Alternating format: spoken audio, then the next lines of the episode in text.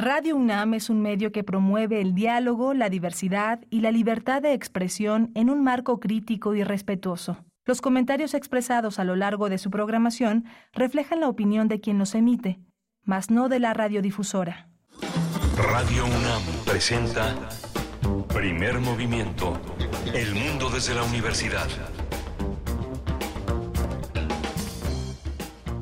Buenos días, bienvenidos, bienvenidas a Primer Movimiento. Están escuchando Radio UNAM. Iniciamos este espacio matutino en la radio pública y universitaria miércoles 21 de febrero del 2024, 7 con 6 minutos de la mañana. Estamos con Rodrigo Aguilar en la producción ejecutiva, José de Jesús Silva en la operación técnica, nuestros compañeros de servicio social, Jimena Alemán y Eduardo Castro, Miguel Ángel Quemain en la conducción. Buenos días, Miguel Ángel, ¿cómo estás? Hola, de semana. ya mitad de semana. Buenos días a todos tenemos un menú muy interesante. Tenemos el cuarto aniversario de Memórica. Con, vamos a hablar con la doctora Gabriela Pulido Llano. Ella es doctora en Historia y en Historia por la Escuela Nacional de Antropología e Historia. Eh, dirige, es directora general de la Oficina para la Memoria Histórica de México. Tenemos también una propuesta teatral. Se, se trata de biografía pintada de un circo. Vamos a conversar con José Díaz Mendoza, director y dramaturgo, creador de esta puesta en escena. No se lo pierdan vamos a tener en la segunda hora, alrededor de las 8 de la mañana, la aprobación, la aprobación de la ley Malena en la Ciudad de México. Vamos a hablar con la doctora Guadalupe Ramos Ponce, abogada feminista, maestra en Administración de la Justicia y Seguridad Pública por la Universidad de Guadalajara.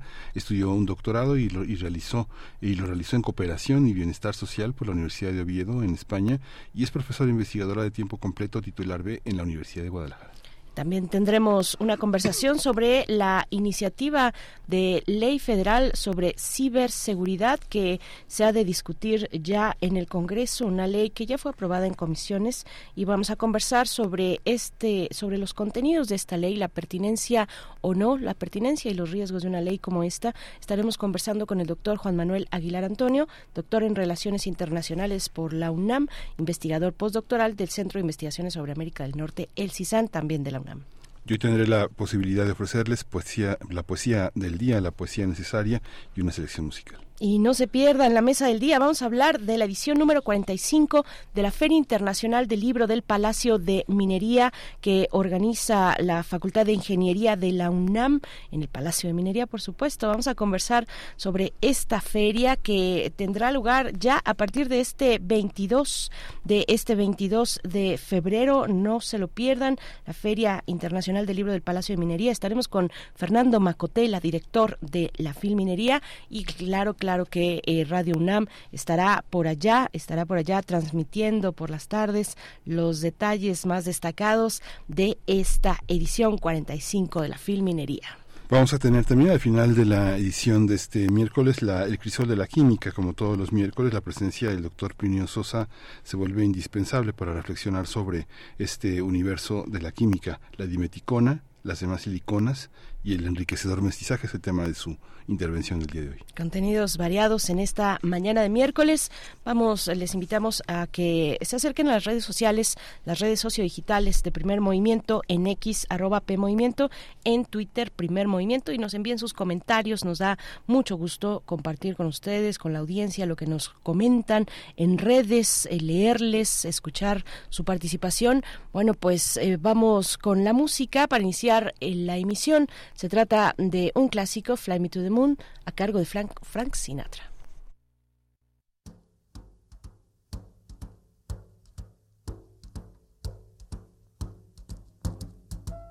Fly me to the moon, let me play among the stars, and let me see what spring is like on Jupiter and Mars. In other words, hold my hand. In other words, baby, kiss me.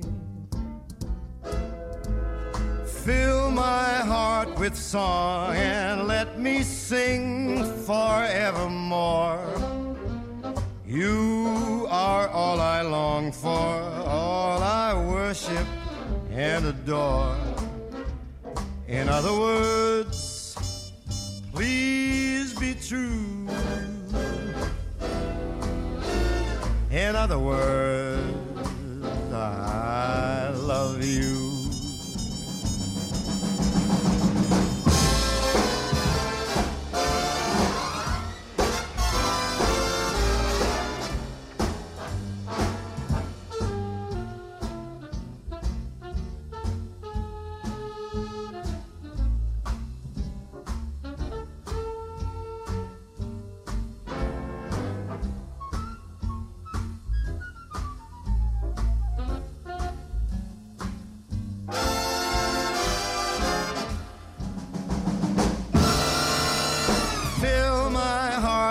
Song. Let me sing forevermore. You are all I long for, all I worship and adore. In other words,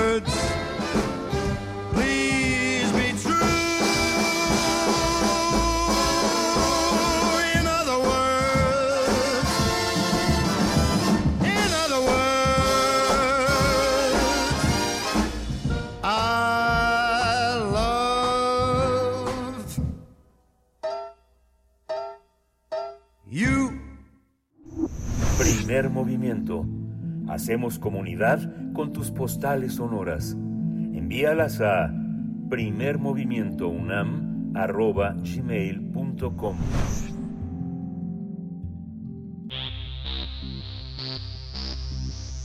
De festivales, ferias y más. Recomendaciones culturales. Hace cuatro años eh, se lanzó la plataforma Memórica, México Haz Memoria, del Archivo General de la Nación, con el objetivo de poner a disposición de todos el patrimonio histórico, cultural y digital de México, un repositorio con acceso abierto, libre y gratuito del gobierno mexicano, que ha resguardado en archivos y colecciones públicas y privadas información digitalizada privilegiada. Desde febrero del 2020, esta plataforma permite consultar miles de documentos digitalizados, entre los que se encuentran códices, libros impresos, manuscritos, dibujos, grabados, folletos, grabaciones sonoras, filmaciones, entre otras que actualmente representan 300 331.450 recursos publicados gracias a los 94 convenios de colaboración con diversas instituciones. En cuatro años, el número de usuarios de este repositorio ha crecido de 46.178 a 588.733, siendo los jóvenes el sector que ha mostrado más interés por los contenidos. Pues vamos a conversar sobre estos primeros cuatro años de vida de este repositorio digital de memoria histórica del país y para ello nos acompaña ya en la línea la doctora Gabriela Pulido Llano, doctora en Historia y Etnohistoria por la Escuela Nacional de Antropología e Historia, directora general de la Oficina para, Memórica, para Memoria Histórica de México. Gracias, doctora Gabriela Pulido, por estar con nosotros esta mañana. Enhorabuena y bienvenida. Hola, ¿qué tal? No, al contrario, un gusto y muchas gracias. Eh, los saludo con mucho cariño a ustedes y por supuesto a su audiencia. No, ha sido un gusto estar con ustedes hoy. Sí, gracias Gabriela Pulido, igual, igualmente. Este, has estado al frente ya cuatro años de este proyecto, ¿no? De, este, como investigadora del INER primero, ahí ahora está en esta institución hermanada con las instituciones históricas del INA, de, este, de, de la Secretaría de Gobernación, de muchas instituciones que hacen posible esto.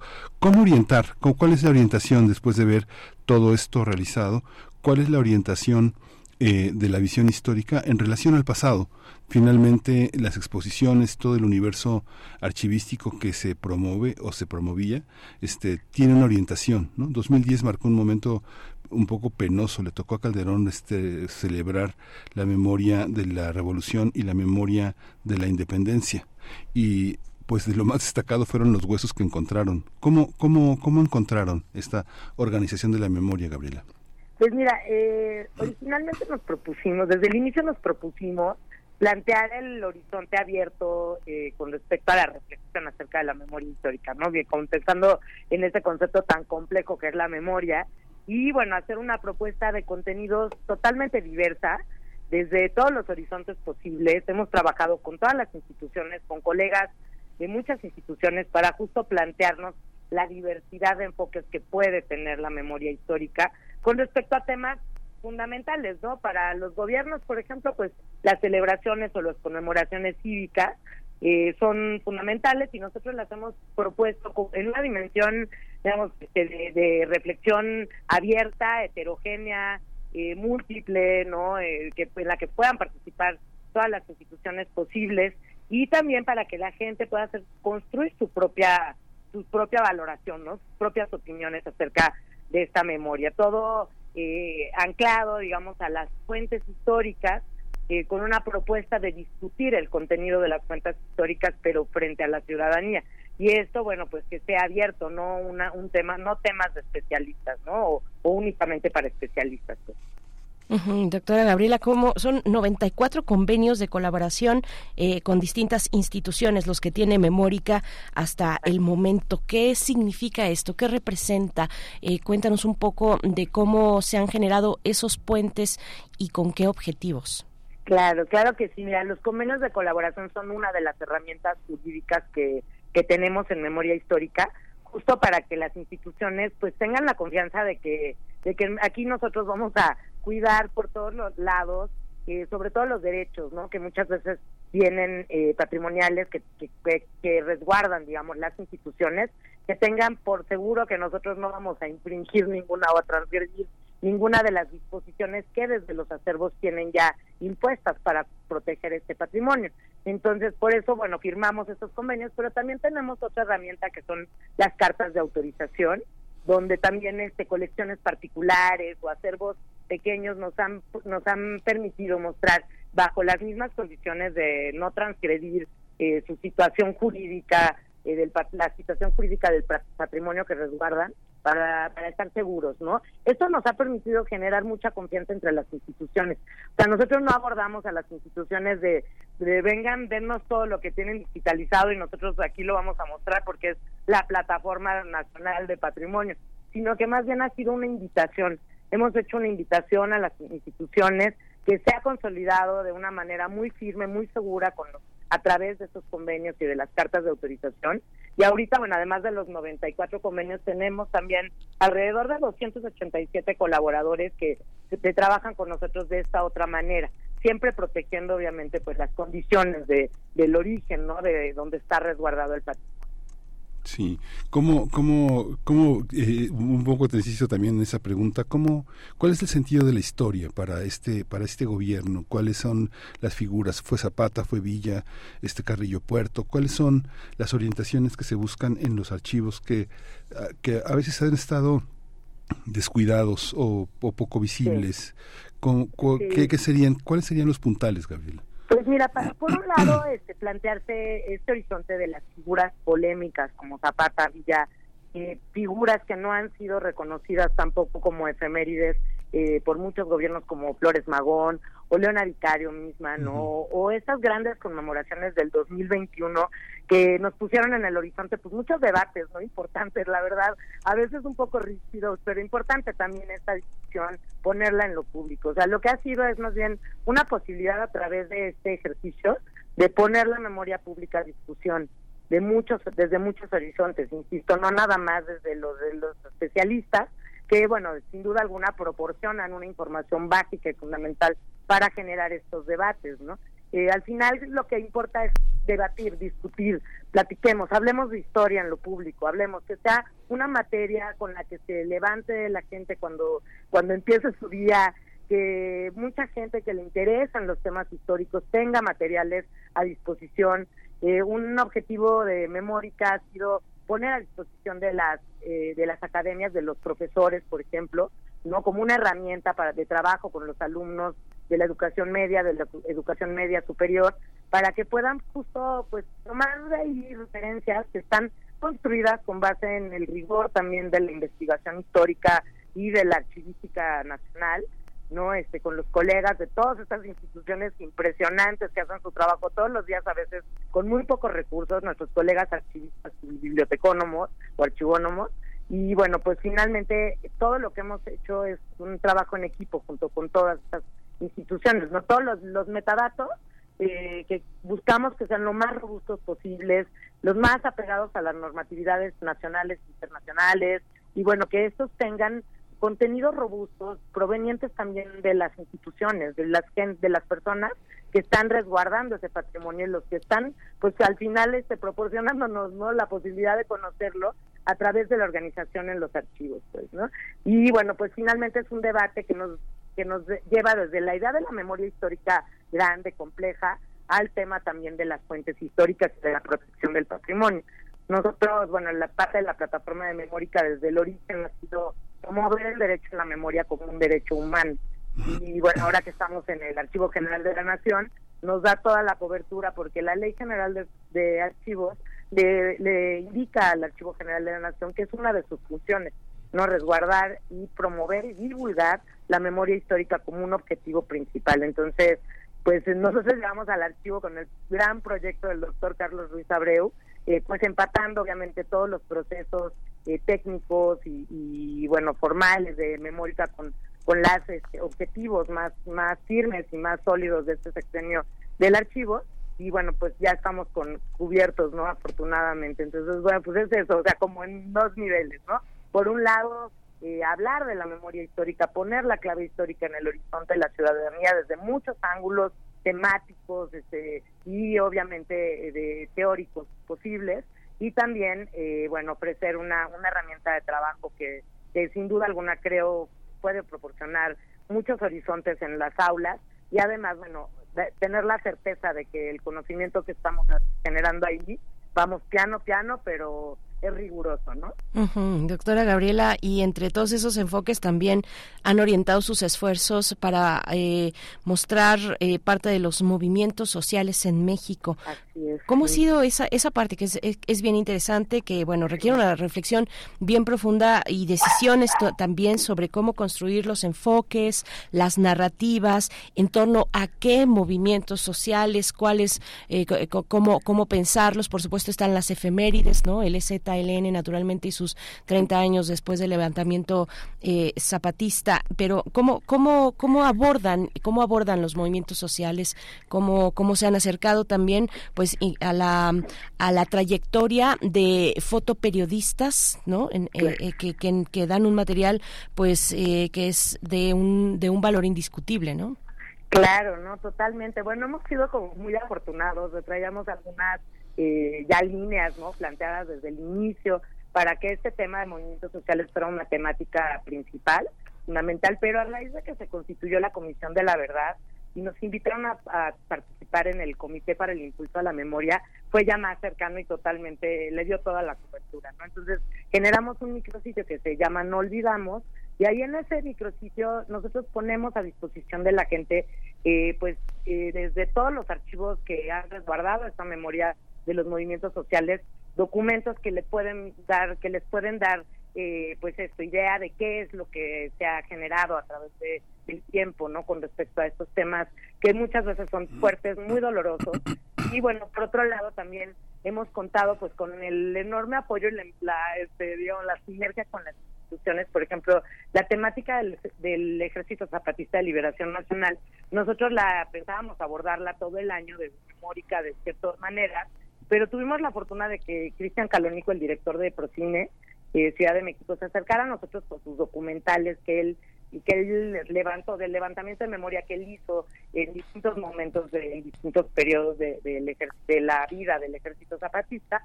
Y entonces hicimos una exposición con base en esa fuente que nos proporcionó Cristian Calónico que es única no y a partir de ahí la sinergia con Procina nos llevó justo y, con el apoyo de la doctora Rebeca Monroy, que fue fundamental porque ella es la que tiene pues todos estos vínculos con los fotoperiodistas que son fantásticos, todos son compañeros de verdad así de primera, ¿no? De, de con todas sus reflexiones también acerca de la memoria zapatista. Ella nos, nos ayudó a convocarlos, hicimos junto con Procine y con la Elina a través de eh, la Dirección de Estudios Históricos, donde, donde trabaja la doctora Rebeca Monroy, eh, hicimos esta exposición en las rejas de Chapultepec, entonces para traerla no nada más, esta memoria zapatista no nada más en, digital, sino también en físico, y efectivamente cuando uno va a las rejas y ves esas fotografías icónicas que te devuelven a ese a ese momento y, y, y, a los distintos momentos porque hay fotografías del ejército zapatista muy recientes pues no entonces yo creo que ese ha sido pues la virtud nuestra, creo, bueno, es un, es un punto de vista, ha sido pues que hemos tenido con mucha sinergia con instituciones que han aceptado trabajar con nosotros, eh, pues yo creo que los convencimos de que somos muy respetuosos con sus fuentes, con sus documentos, con la memoria que han generado y bueno, pues eso ha resultado hacer un trabajo en equipo fantástico. La verdad es que para nosotros este trabajo con los fotoperiodistas del EZ ha sido así fundamental también. Ya, ya veníamos trabajando eh, con la fototeca Pedro Valtierra de Zacatecas porque tenemos un teníamos un proyecto que, que, que hicimos con ellos y bueno, ya teníamos algunos materiales de, de Pedro Valtierra que han sido así un lujo también mostrar a través de algunas exposiciones. Por ejemplo, hay una exposición que se llama Ellas las que luchan, cuya curaduría hizo la doctora Mónica Morales, punto eh, que tomó en cuenta pues estas fotografías de Pedro Valtierra como base, ¿no? Y bueno, los invitamos a que la conozcan. Eh, también por otro lado eh, tuvimos la también el acercamiento y, la empatía con un colega, Francisco Ávila Coronel, que nos prestó su investigación acerca de los últimos audios que se grabaron de Lucio Cabañas, y entonces junto con él hicimos una exposición tomando como base ese recurso, esa fuente sonora. ¿no? Entonces nos ha permitido pues a nosotros como repositorio digital poner también el, en el horizonte de los repositorios pues este trabajo con fuentes diversas, no audiovisuales, sonoras, fotográficas. Y por otro lado, bueno, pues el trabajo cotidiano con nuestros colegas que son increíbles y que hacen un trabajo de verdad riguroso y de primera, pues. Oye, Gabriela, ¿y cómo, cómo, cómo, este, ahora que hablabas de la ley de archivos, la, la ley, digamos que todo lo que se trabaja de manera comparada, el archivo, eh, la archivística mexicana y la cubana llevan una, una discusión muy paralela en el sentido en el que el patrimonio digital eh, se discute en el ámbito teórico que lo que no se tiene que discutir es el soporte, porque no se, no se tiene idea muy clara del futuro. Uno, uno ve el destino de los archivos digitales, uno ve, por ejemplo, con los cambios de gobierno, que se borran impunemente muchos archivos, que son parte como de las iniciativas en materia editorial, de publicaciones que tienen cada una de las instituciones y se borran, se borran patrimonios eh, documentales enteros. Sin embargo, la difusión pues es lo transitorio, el documento es lo permanente, la difusión es lo transitorio, lo que al paso de un gobierno se quita. ¿Cómo ¿Cómo enfrentar eso? Digamos, si uno, nosotros que somos periodistas y que estamos en la minería de las páginas de los, este, de las instituciones, nosotros todavía vemos en algunas páginas que el titular de la, del ejecutivo es Enrique Peña Nieto o que este que el titular de Bellas Artes es Nacho Toscano. O sea digamos que hay una falta de actualización y tampoco y también se eliminan algunas páginas. No se eliminan sino que quedan rezagadas quedan ya sin dirección sin dirección sin URL pero quedan ahí a, la, a, la, a, direcciones a las que uno llega por accidente y todavía sigue siendo presidente Calderón cómo cómo hace un gobierno para que la memoria de su sexenio este sea coherente, homogénea y que las tareas de difusión tengan algo de permanente. No sé, pienso en momentos eh, del archivo tristes, pero otros luminosos. No sé, el, momento de Patricia Galeana fue lleno de publicaciones, ¿no? lleno de publicaciones que fueron a los más de 2.240 y tantos archivos que hay en, en México y que el libro no hay manera de destruirlo el libro queda en las bibliotecas, el documento está ahí, pero en lo digital no hay una legislación porque no hay, no hay quien lo soporte, eh, eh, no hay quien soporte el soporte teóricamente, ¿no? El soporte está, está, es la discusión libre, porque no sabemos cuál será lo mejor, ¿no? ¿Cómo, cómo resolver eso? No, bueno, la, tu pregunta es, es interesantísima creo que hay que abordarla desde muchos puntos. Por ejemplo, tú comentar la Ley General de Archivos. Bueno, la Ley General de Archivos impone a las instituciones la obligación de, tener en versión digital toda la documentación que generen. Por supuesto, eh, estas instituciones tienen pues la, la opción de pues de, de decidir qué es lo que se queda, ¿no? Qué se selecciona, qué se digitaliza y qué, pero tienen la obligación de presentar eh, un, un inventario de toda la información que se ha generado de manera digital y también de todos los procesos de digitalización. Esto es una obligación del Archivo General de la Nación promover, ha sido todo el sexenio lo han lo han hecho a través de la dirección que encabeza la maestra Mireya Quinto. Eh, pues, por un lado está eso, ¿no? Esta obligación, digamos, jurídica. Por otro lado está el tema del soporte digital en materia tecnológica, pues, ¿no? Eh, ahorita, pues, los repositorios más importantes, eh, pongo el ejemplo, el gran ejemplo de la Dirección General de Repositorios Universitarios, luego de la doctora Tila Pérez, eh, estas instituciones, estos repositorios institucionales, tienen que plantearse obviamente la vigencia de estos recursos digitales con una sostenibilidad, ¿no? Entonces, han planteado pues, de los que se pasaron en el pasado. Por eso, en este sexenio, muchas instituciones tuvieron que volver a hacer todo, hacer todos sus proyectos de digitalización, porque la digitalización, bueno, pues es un tema obviamente también de especialistas, ¿no? Eh, y bueno, pues eh,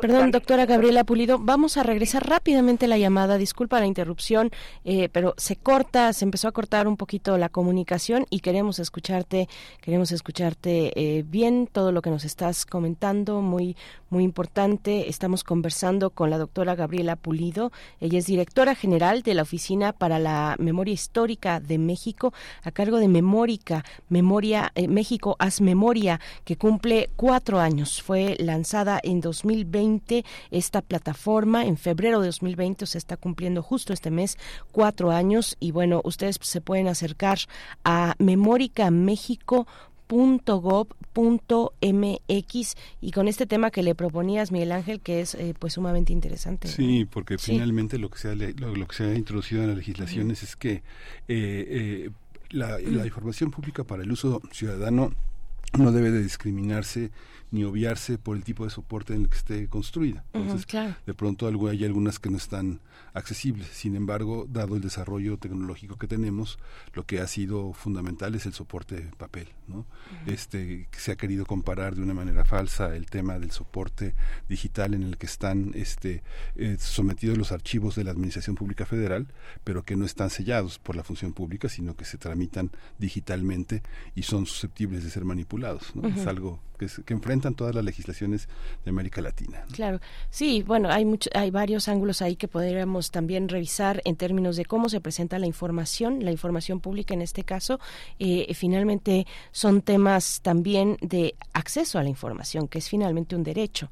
la manera, los formatos, la manera de acercar estos materiales, esta información, estos archivos a la sociedad en general, pues esa manera eh, tiene, tiene mucho de fondo porque pues entre mejor y más se facilite el acceso a esa información, pues mejor se estará también avanzando en términos de derechos a la misma información. Pues bueno, es, son unos algunos de los de los ángulos de los temas que platicamos esta mañana y ojalá tengamos rápidamente ya de vuelta a la doctora Gabriela Pulido.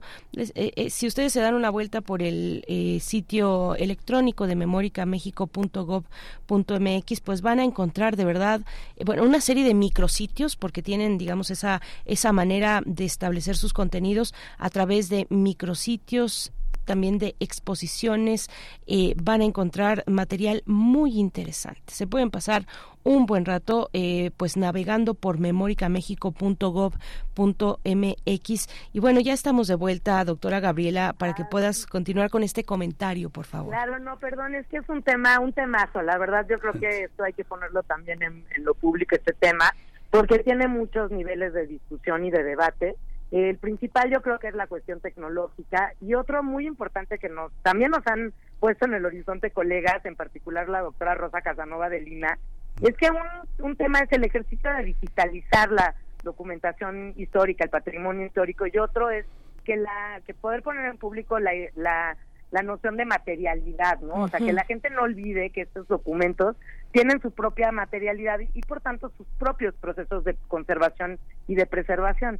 Es decir, la preservación digital es, es, única, es para proteger, no lo, lo pones en las plataformas, también proteges el, el patrimonio porque de alguna manera hay el referente de dónde está ubicado ese patrimonio y lo protege de robos o de cualquier otro este, siniestro no pero eh, pero bueno en sí es un tema es un tema que hay que abordar desde muchos ángulos los especialistas han estado muy preocupados por eso desde yo creo que hace 30 años no y han generado mucha literatura al respecto que habría que compilar ahorita y poner también en el horizonte no porque finalmente pues lo digital está aquí o sea no es lo no, es lo que es lo del futuro pues no y, y bueno, eso ha permitido a las instituciones también optimizar recursos en las publicaciones que muchas veces se quedaban las las bodegas llenas de publicaciones sin, sin este sin poderlas distribuir no eh, creo que bueno por ahí hay como muchos ángulos y enfoques que lo que hacen es que esto se vuelva una discusión importante, pues, ¿no?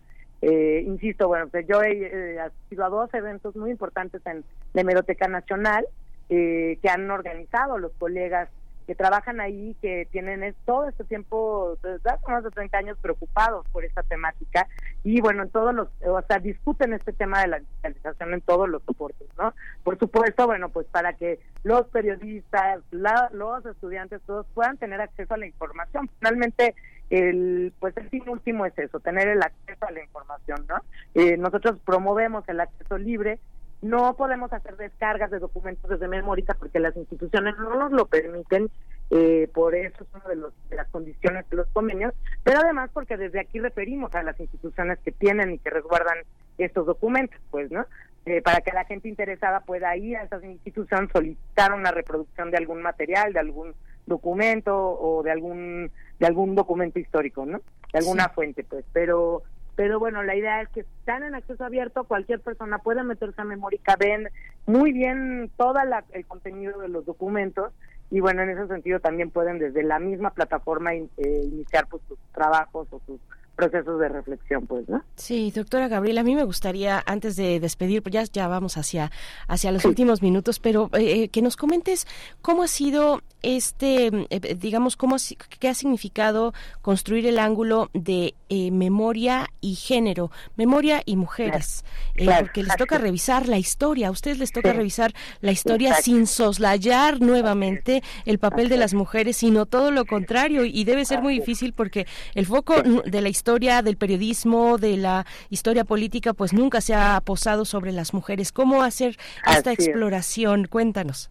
Bueno, para nosotros es un tema también fundamental desde el inicio. Nosotros tenemos tres exposiciones dedicadas a el, al, el 18 de marzo, dedicadas a las mujeres, a las mujeres, eh, digamos, en colectivo, a los a las sujeta, a los a las individuas, a las personas, no individuales. O sea, hemos trabajado desde todos los horizontes, también figuras de mujeres en, la memoria histórica que no habían sido recuperadas, ¿no? Y pues una idea es, en el cuento aparecen las mujeres. Desde uno ve las fotografías del 2 de octubre del 68, no se había hecho la historia de las mujeres del 2 de, eh, de, su participación como protagonistas del 2 de octubre, pero allá están, ahí están todas, ahí en masa, ¿no? Junto con hombres, eh, mujeres, niños, todo. Este, y bueno, para nosotros es eso, o sea, es recuperar esa memoria colectiva de las mujeres en todos los en todos los formatos posibles. También en redes sociales constantemente estamos refiriendo a esas figuras, ¿no? Tanto eh, tanto como sujetos colectivos como eh, las historias personales de estas mujeres que pues han construido la historia, ¿no? Para empezar nosotros en Memórica somos el, más de la mitad, somos dos terceras partes mujeres, ¿no? Las que trabajamos ahí. Entonces, bueno, pues es nuestro nuestra obligación, la consideramos como nuestra obligación, ¿no? Por supuesto. Hay una, hay una parte, eh, la administración de López Obrador eh, llega con una con una ley de archivos eh, sumamente enfocada también a lo a lo digital. Digamos que antes de que entrara en acción el gobierno en julio de 2018 entró en vigor la última modificación que se hizo a la ley de archivos. Es muy interesante pensar que este, los archivistas eh, que a nadie le importan, ¿no? que son así como el último eslabón de presupuestal en materia de soportes y de todo, hayan generado un documento tan interesante, porque finalmente las reuniones antes de que fuera un organismo descentralizado se hacían a partir de la Subsecretaría de Desarrollo Político y se reunían archivistas de, toda, de, todas partes, como lo ha señalado del INA, del Archivo de Relaciones Exteriores, de muchos archivos. Y, y bueno, uno de los aciertos en el gabinete ha sido nombrar a Carlos Ruiz Abreu, porque forma parte de esa tradición archivística que yo creo que tiene mucho más de 20 años, ¿no? Entonces, es. gente que está acostumbrada a defender los archivos. Sin embargo, en esta en esta en esta parte sobre la sobre el tema el tema el tema de lo digital Memórica va, va en ese trazo paralelo al cumplimiento de la ley de archivos que eh, exige la, este, la, pues el cuidado, la, el manejo, este, la, la, la, hacer un patrimonio de estos archivos, van, van de la mano en eso o es algo o es un reto todavía para el futuro. Sí, vamos, vamos de la mano totalmente nosotros con esos procesos. Eh, este proyecto eh, eh, se generó desde el inicio del sexenio y una de las personas que estuvo involucrada desde el inicio fue el doctor Carlos Ruiz Abreu. El objetivo siempre fue que esa plataforma estuviera en el Archivo General de la Nación. Se tardó un poco porque se atravesó una pandemia, ¿verdad? Pero este, pero bueno, siempre fue el objetivo que fuéramos en paralelo con esos procesos de digitalización.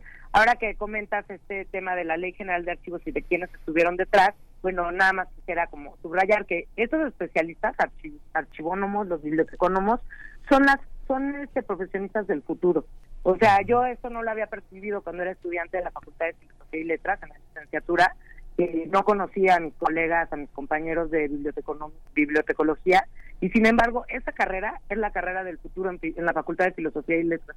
En ninguna otra carrera de la, de la misma facultad se está discutiendo esta temática, es la única, es la única carrera donde donde tienen este este este tema como prioritario, el tema del, del patrimonio en versión material y en versión digital.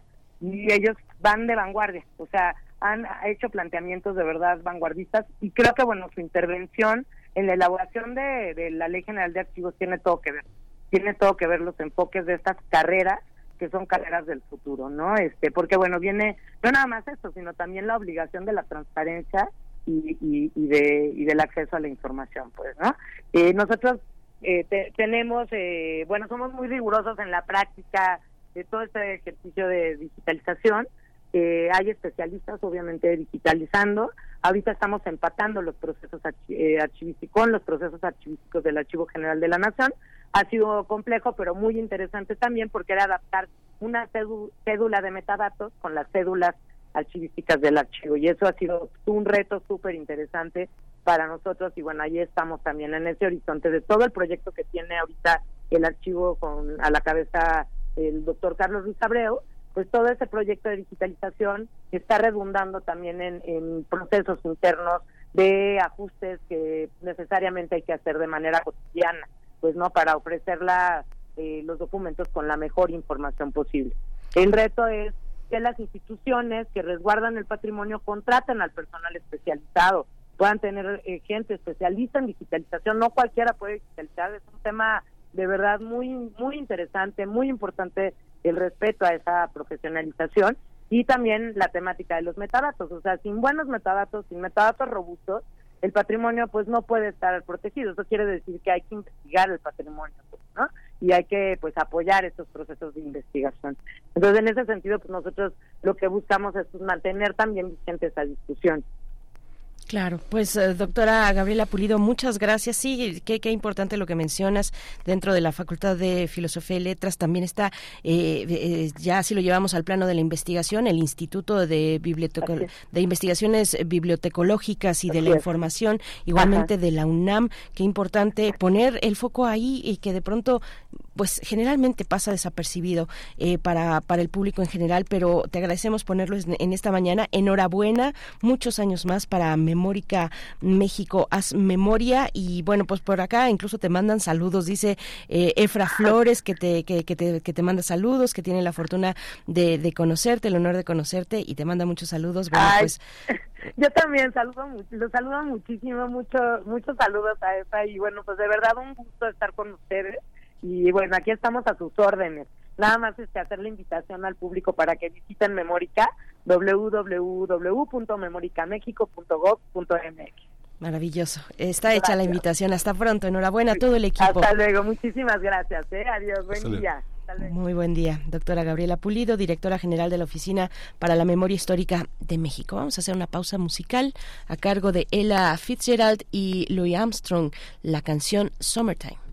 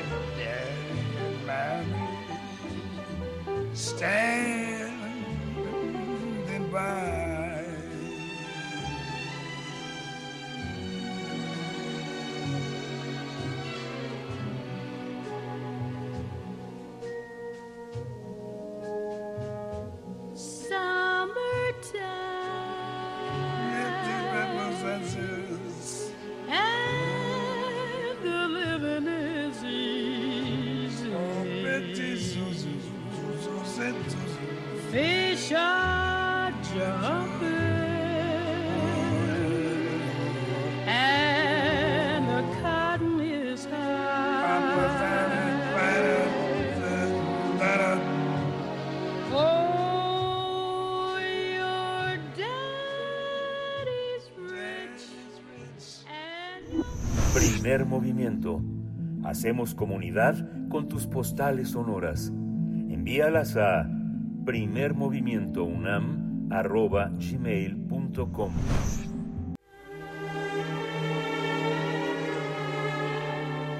Teatro, teatro, teatro. Corre el telón y disfruta de la función. Vamos a hablar de teatro esta mañana. Nos acompaña Jorge Díaz Mendoza, director y dramaturgo, creador de la puesta en escena Biografía Pintada de un Circo, que se presenta desde el pasado 17 de febrero hasta el 24 de marzo en el Teatro Hel- Helénico. Gracias, Jorge Díaz, por estar con nosotros esta mañana. Buenos días. Hola, buenos días, Berenice. ¿Cómo estás? Muy bien, muchísimas gracias. Pues eh, cuéntanos en qué consiste, qué, qué, qué- cuál es cuál es el punto el punto nodal de esta de esta puesta en escena biografía pintada de un circo. Pues mira, Biografía Pintada de un Circo es una propuesta de la compañía Tránsito 5 Artes Escénicas, en la cual dirijo, y le- habla sobre pues la historia de un circo, la pintura de, una- de un circo antiguo que ya no existe, que es una familia, y en esta obra pues planteamos esta idea de que todos, absolutamente todos, tenemos algo extraordinario, solamente hay que descubrirlo. Entonces, a partir de eso, tenemos como la historia de los personajes que intervienen en, en el circo y pues siempre me llamó la atención esta parte de, pues vemos al acróbata o vemos al ejecutante en- haciendo sus hazañas, pero también está eh, descubrir esta parte humana, cómo se integraron al circo, como tenía esta curiosidad, ¿no? De, de descubrir ciertas etapas del personaje, sus emociones, que se juega también dentro del circo, ¿no? El circo tiene un concepto de el concepto de riesgo y que es parte de, pues de, la escena, la parte una parte esencial de, de- de- de- de- del circo. Ujú. Hay una hay una hay una tradición en el circo que va no sé desde este, estos circos eh, que tienen en, en sí toda la cé- célula del autoritarismo del abuso del abuso animal que va desde Fellini hasta Jodorowsky no que ahora cumple 95 años. Eh, eh, cómo cómo cómo entender ese ese mundo que está este no sé pienso este en Heinrich Boll en Thomas Mann Eh, hay una historia del circo siempre como una gran metáfora de, del riesgo, pero también del, del dolor, eh, eh, del, del dolor occidental, ¿no? ¿Cómo, cómo, cómo lees el circo en, la, en nuestra tradición, que también tiene esa, también tiene esa memoria dolorosa, ¿no? Pues sí, eh, mira, a partir de esto creo que la, bueno, la carpa eh, juega un papel importante. Todo lo que sucede es un es un universo dentro de, de, de- de esas lonas y sí hay ciertas eh, prácticas en donde nosotros hacemos circo contemporáneo y visibilizamos esta parte del, del, de los animales. Indudablemente no hay no hay animales en escena, pero sí metemos ahí una metáfora en cuanto a- al, al convivio de los animales, que a fin de cuentas también los animales en la tradición circense se vuelven parte de la familia. Algunas, hay técnicas pues también ancestrales de otras generaciones donde sí había como ciertas dinámicas más eh, rudas, más eh, humanas hacia el trato de los animales, eh, pero bueno, también había parte donde los animales eran eh, formaban eh, a la familia también, ¿no? Eh, Jorge Díaz, ¿qué, qué desafíos actorales encuentra una propuesta escénica como esta para, obviamente, para el elenco, para las y los actores en temas de del cuerpo, del control de su propio cuerpo? Eh, tiene, tiene, hay diferencias, digamos, en, en, en ese comparado con, con otras con otras puestas en escena que no que no están precisamente apostando por el circo, donde la movilidad del cuerpo y el control del cuerpo, pues es fundamental. Sí, pues mira, eh, en biografía pintada en circo tenemos como distintas disciplinas, ¿no? Eh, cada personaje eh, pues tenía que ver con su disciplina, la historia tiene que ver mucho con su disciplina. Eh, entonces, eh, estos números fueron creados a partir de los ejecutantes y también contar un poquito de la historia o de dónde vienen o cómo desarrollaron ciertas habilidades o qué se siente, cómo, cómo integraron, se integraron esta parte del circo.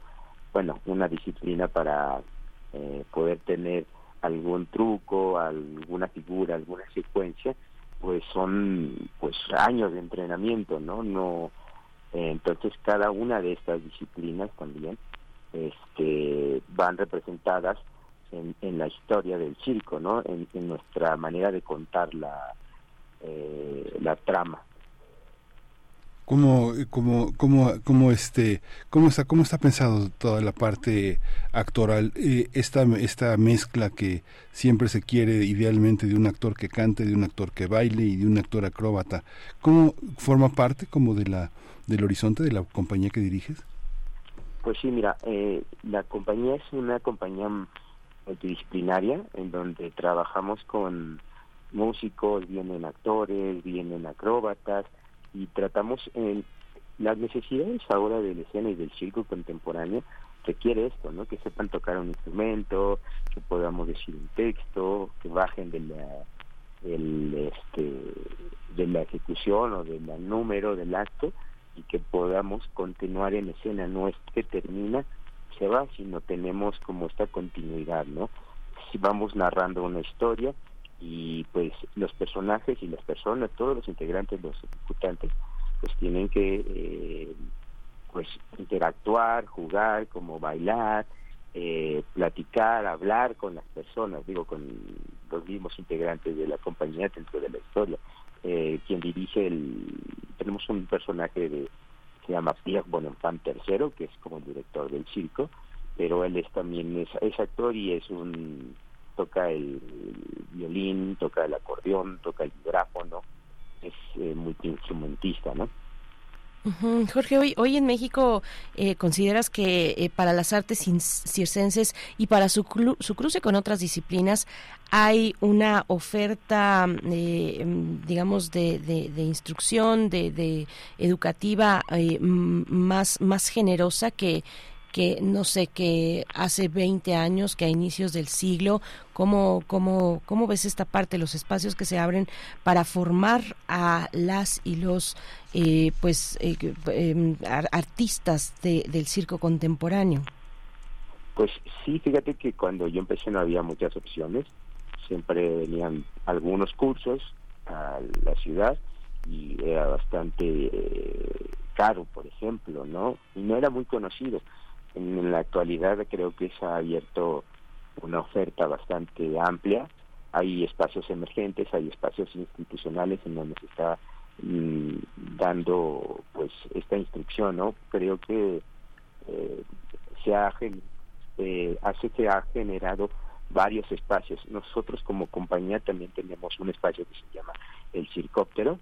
El Circóptero es un espacio donde nosotros entrenamos ajá, como compañía, donde hacemos las creaciones, pero también damos talleres, ¿no? Se da imparten talleres de danza aérea, se imparten talleres de mástil chino, se imparten talleres de contorsión y pues también se abre esta oferta, ¿no? También a partir de la práctica creo que se genera también público, si no eh, de una manera más recreativa la práctica, no, no, no necesariamente a veces van hacia una profesionalización.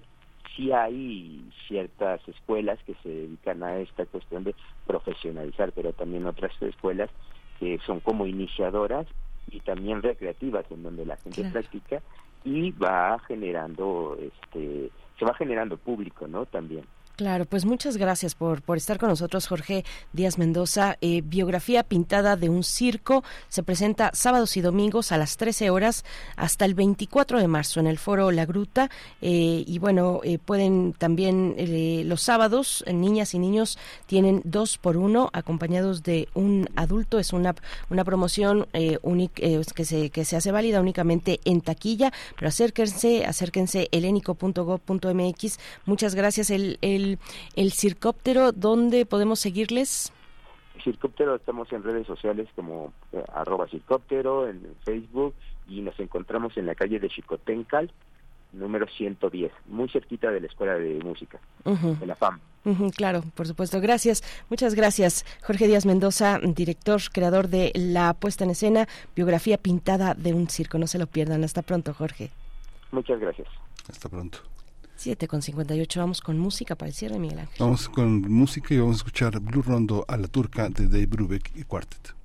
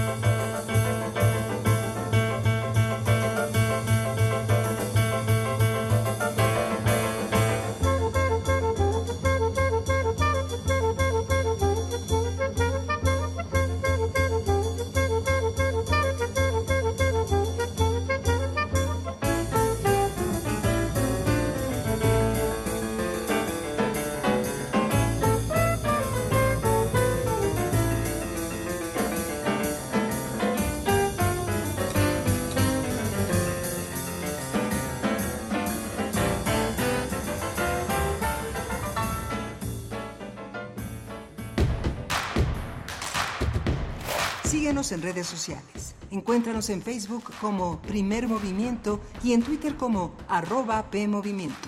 Hagamos comunidad.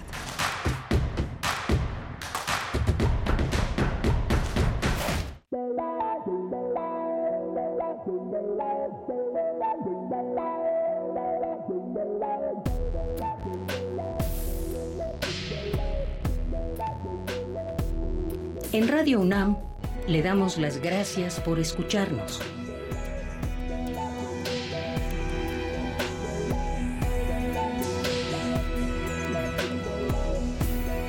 ...860 en amplitud modulada.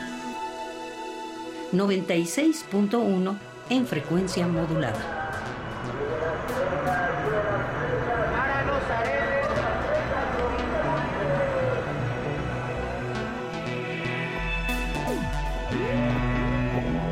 Adolfo Prieto, 133, Colonia del Valle. Código postal 03100. Radio UNAM, Experiencia Sonora. Oye, pa, ¿y cuándo nos vamos de vacaciones? Uy, mija, pues déjame checar los días. Pues ¿Ya se te olvidó o qué? ¿Qué? Pues que este año ya tienes 12 días de vacaciones para disfrutarlos en familia, claro. Y como le cantaban a la doña, acuérdate. Como respuesta al enorme esfuerzo que las y los trabajadores mexicanos realizan día con día, el Senado de la República aprobó la propuesta del Partido del Trabajo para que hoy todas y todas tengamos derecho a más vacaciones. Acuérdate, el PT es la 4T. Defender una nación ordenada, unida, libre y en paz. Fue así en la defensa del INE y los poderes de la Suprema Corte. Luchamos por el regreso del Seguro Popular, las estancias infantiles y tener medicamentos para todas y todos. Apoyamos el Fondo de Emergencia de Desastres Naturales y exigimos atención a las víctimas del huracán Otis. Eso es estar del lado correcto de la historia, con un Congreso de Acción Positiva para México. El cambio positivo, PAN. Vamos a tomar las ondas con la misma energía con que tomamos las calles. Vamos a desmontar los armarios. Vamos a deconstruir el patriarcado. Y sí, lo vamos a tumbar. Violeta y oro. Todas las voces.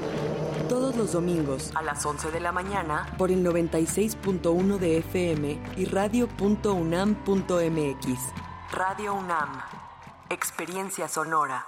Eres proveedora activa en el Registro Nacional de Proveedores del INE, ¿verdad? Sí. ¿Y ya refrendaste tu registro? No. Recuerda que tienes hasta el 29 de febrero para realizarlo. Solo necesitas tu firma electrónica activa y vigente. ¿Y dónde lo hago? Hazlo en rnp.ine.mx. Si no lo haces, se cancelará tu registro y no podrás prestar bienes y servicios en las elecciones del 2024. Ay, no, ahorita vengo, voy a refrendar mi registro. INE.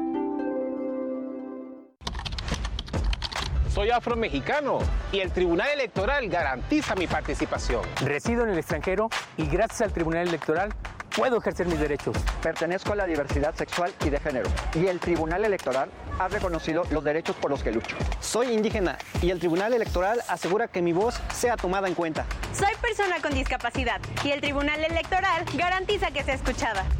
Tribunal Electoral del Poder Judicial de la Federación. Tu tribunal. Nos preocupamos por aprender y aprendemos para hacer. Habitare. Generemos conciencia y acción sobre nuestra inaplazable agenda ambiental. Lunes a las 16.05 horas por el 96.1 de FM. Radio UNAM. Experiencia sonora.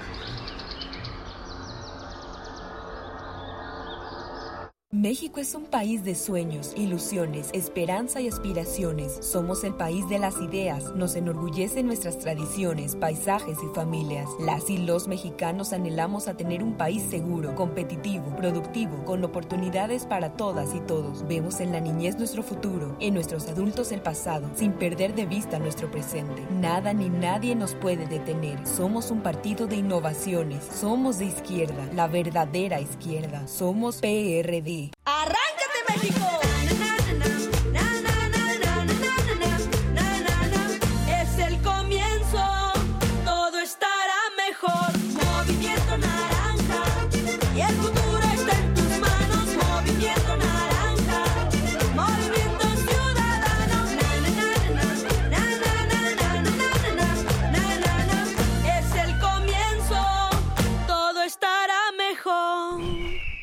Movimiento Ciudadano.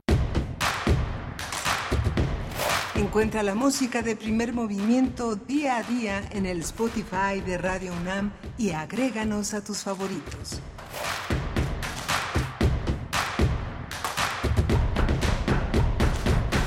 Ya son las 8 de la mañana con 5 minutos en este miércoles 21 de febrero. Estamos en primer movimiento en Radio UNAM, en Adolfo Prieto 133, en la Colonia del Valle, haciendo comunidad con ustedes a través de nuestras redes sociales, Radio, radio, radio, Primer Movimiento en, en Facebook, P Movimiento en Twitter o X radio.unam.mx en nuestras redes eh, digitales, podcast.unam.mx, eh, radiopodcast.unam.mx, eh, donde puede consultar los contenidos a lo largo de estos años que han transcurrido en el análisis de nuestras transiciones y nuestras problemáticas. Está Rodrigo Aguilar en la producción ejecutiva, hoy está José, José de Jesús Silva en los controles técnicos y mi compañera Bernice Camacho al frente de la conducción. Querida Bernice, buenos días. Así es, Miguel Ángel, ya estamos de vuelta luego de este corte, transcurre la mañana, 8 con 6 minutos. Saludos, Radio Nicolaita, buenos días.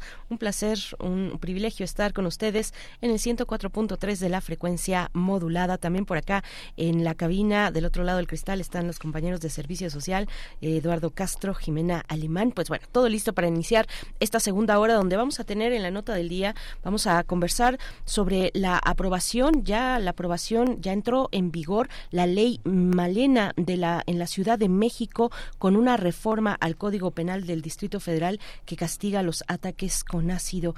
La eh, ley eh, Malena que ha sido impulsada pues a partir del lamentable, lamentable y, terrible caso de la activista Marilena Ríos. Y bueno pues eh, estaremos mm, conversando sobre esta esta cuestión sobre este tema este avance digamos en las leyes para evitar para castigar los ataques con ácido. Vamos a conversar con la doctora Guadalupe Ramos Ponce.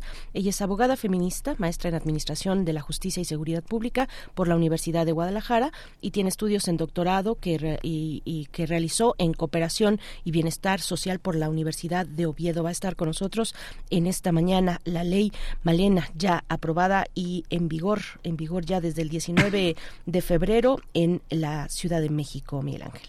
Sí, muy, muy importante tema a discutir con la doctora Guadalupe Ramos Ponce. Vamos a, a discutir también la iniciativa de ley federal de ciberseguridad. Vamos a hablar del tema con el doctor Juan Manuel Aguilar Antonio, doctor en Relaciones Internacionales por la UNAM, investigador, postdoctoral en el Centro de Investigaciones sobre América del Norte, el CISAN. Por supuesto. Bueno, saludos amigas y amigos que nos escriben en redes sociales. La profesora Mayra Elizondo, por acá desde muy tempranito, nos da los buenos días y dice que se tape muy bien la bandita Radio Escucha de primer movimiento y nos manda un corazoncito violeta con una imagen también de una, de una cafetera italiana, eh, pero a manera de edificio. Pues sí, así están, así estamos en esta mañana, ya acercándonos nuestro café. Mayra Elizondo, muy buenos días. Em, también eh, está por acá Alfonso de Alba Arcos. Buenos días, jóvenes. Hagamos comunidad. Bueno, pues a todos ustedes, Edgar Benet, por supuesto, eh, que también nos escribe. A todos ustedes, gracias. Vamos con nuestra nota del día. Primer movimiento. Hacemos comunidad con tus postales sonoras. Envíalas a primermovimientounam.gmail.com Nota del día. El pasado lunes entró en vigor la ley Malena, que reforma la ley de acceso a las mujeres a una vida libre de violencia, tras su aprobación en el Congreso de la Ciudad de México y su publicación en la Gaceta Oficial de la misma.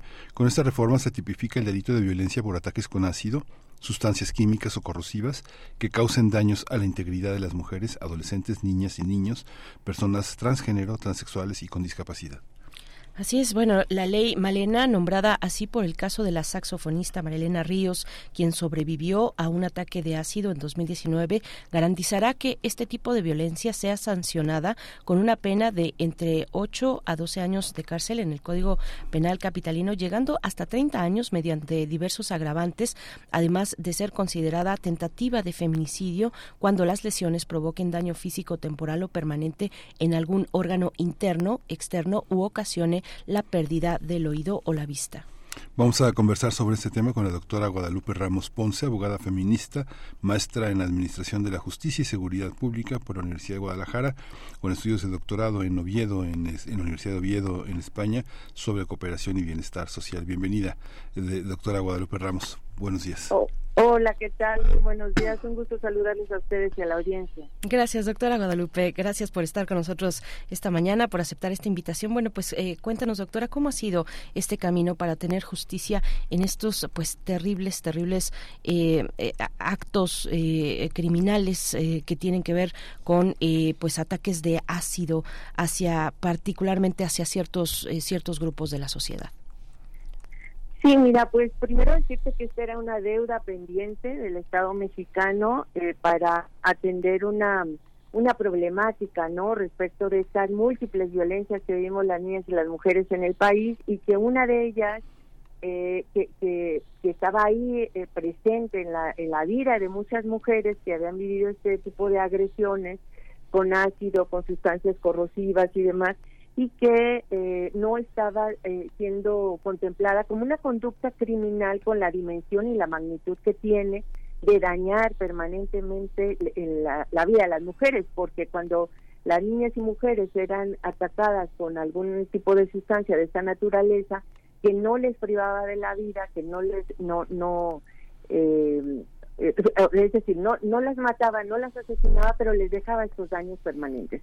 Y en muchas ocasiones los jueces y juezas, sin esta mirada integral de género, pues hacían eh, consignaciones, e incluso llegaban a la barbaridad de hacer consignaciones con, como lesiones que además tardaban, eh, si tardaban o no eh, menos o más de 15 días en sanar eso, eso era lo menos importante.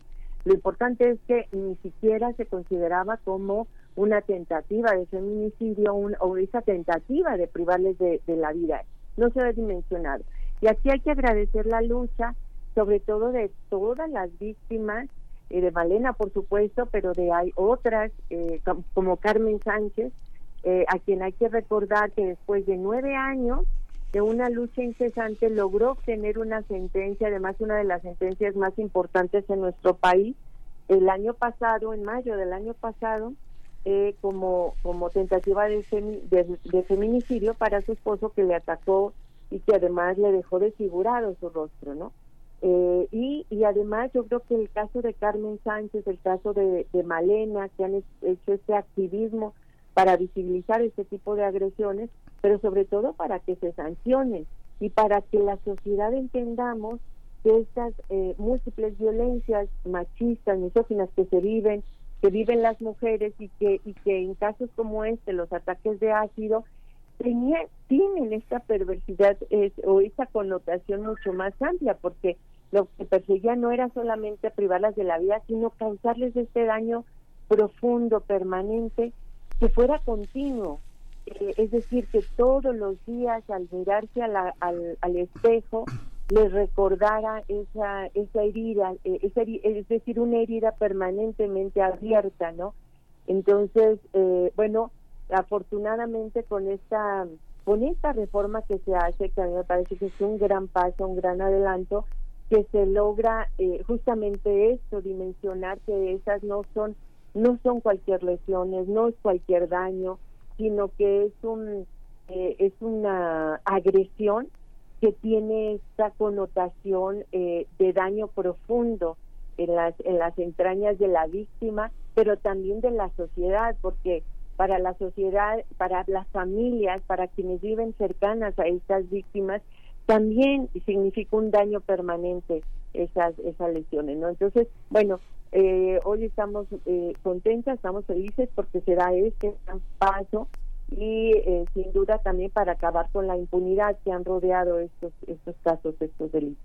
en, el, en el horizonte simbólico está desde la antigüedad el tema del rostro. De las primeras monedas mm, complejas, el rostro forma parte de la de la identidad tal vez sea el, elemento de mayor borrado del otro no hay una hay una manera en la que ya no se puede jamás reintegrar a la sociedad de la misma manera esa parte simbólica en esta constitución legal de la, de la, de la, del delito, eh, ¿cómo, ¿cómo lo observas? ¿Un auténtico combate del movimiento este, de dignificación de mujeres, niñas y jóvenes en, en nuestro contexto? Porque está, digamos, en África, en Asia, en Europa, en América Latina, es una práctica muy constitucionaria, desfigurar el rostro del otro, marcarlo. Este, cómo, cómo entenderlo y cómo entenderlo desde el punto de vista médico. Yo he tenido oportunidad de ver algunos testimonios médicos y de las víctimas, es que es un dolor del que ya no se puede uno jamás recuperar, o sea, siempre duele. Entonces no hay manera de que se quite ese dolor, siempre siempre hay una tensión en el sistema nervioso, en toda la en toda la epidermis. ¿Cómo cómo entender esos dos aspectos? Sí, claro. Eh, eh, esto estamos hablando sin duda de estas violencias machistas profundas, ¿no? Profundas que dejan huella porque son un recordatorio permanente para la víctima y para sus familias y para y para nosotros como sociedad de esa existencia de ese odio profundo hacia esa hacia esa persona por su condición de ser mujer. Y eso hay que recalcarlo muy bien porque esa es la connotación que tienen este tipo de agresiones no es decir tratan de desfigurarles quitarles su su su, su eh, su identidad a partir de su rostro, ¿no? De, de lo que significan para que ellas mismas terminen de desconocerse en el día a día. Por eso es que es ese daño tan profundo y también tan profundamente machista y misógino, que lograron entenderlo ahora con estas eh, reformas que se realizan, ¿no?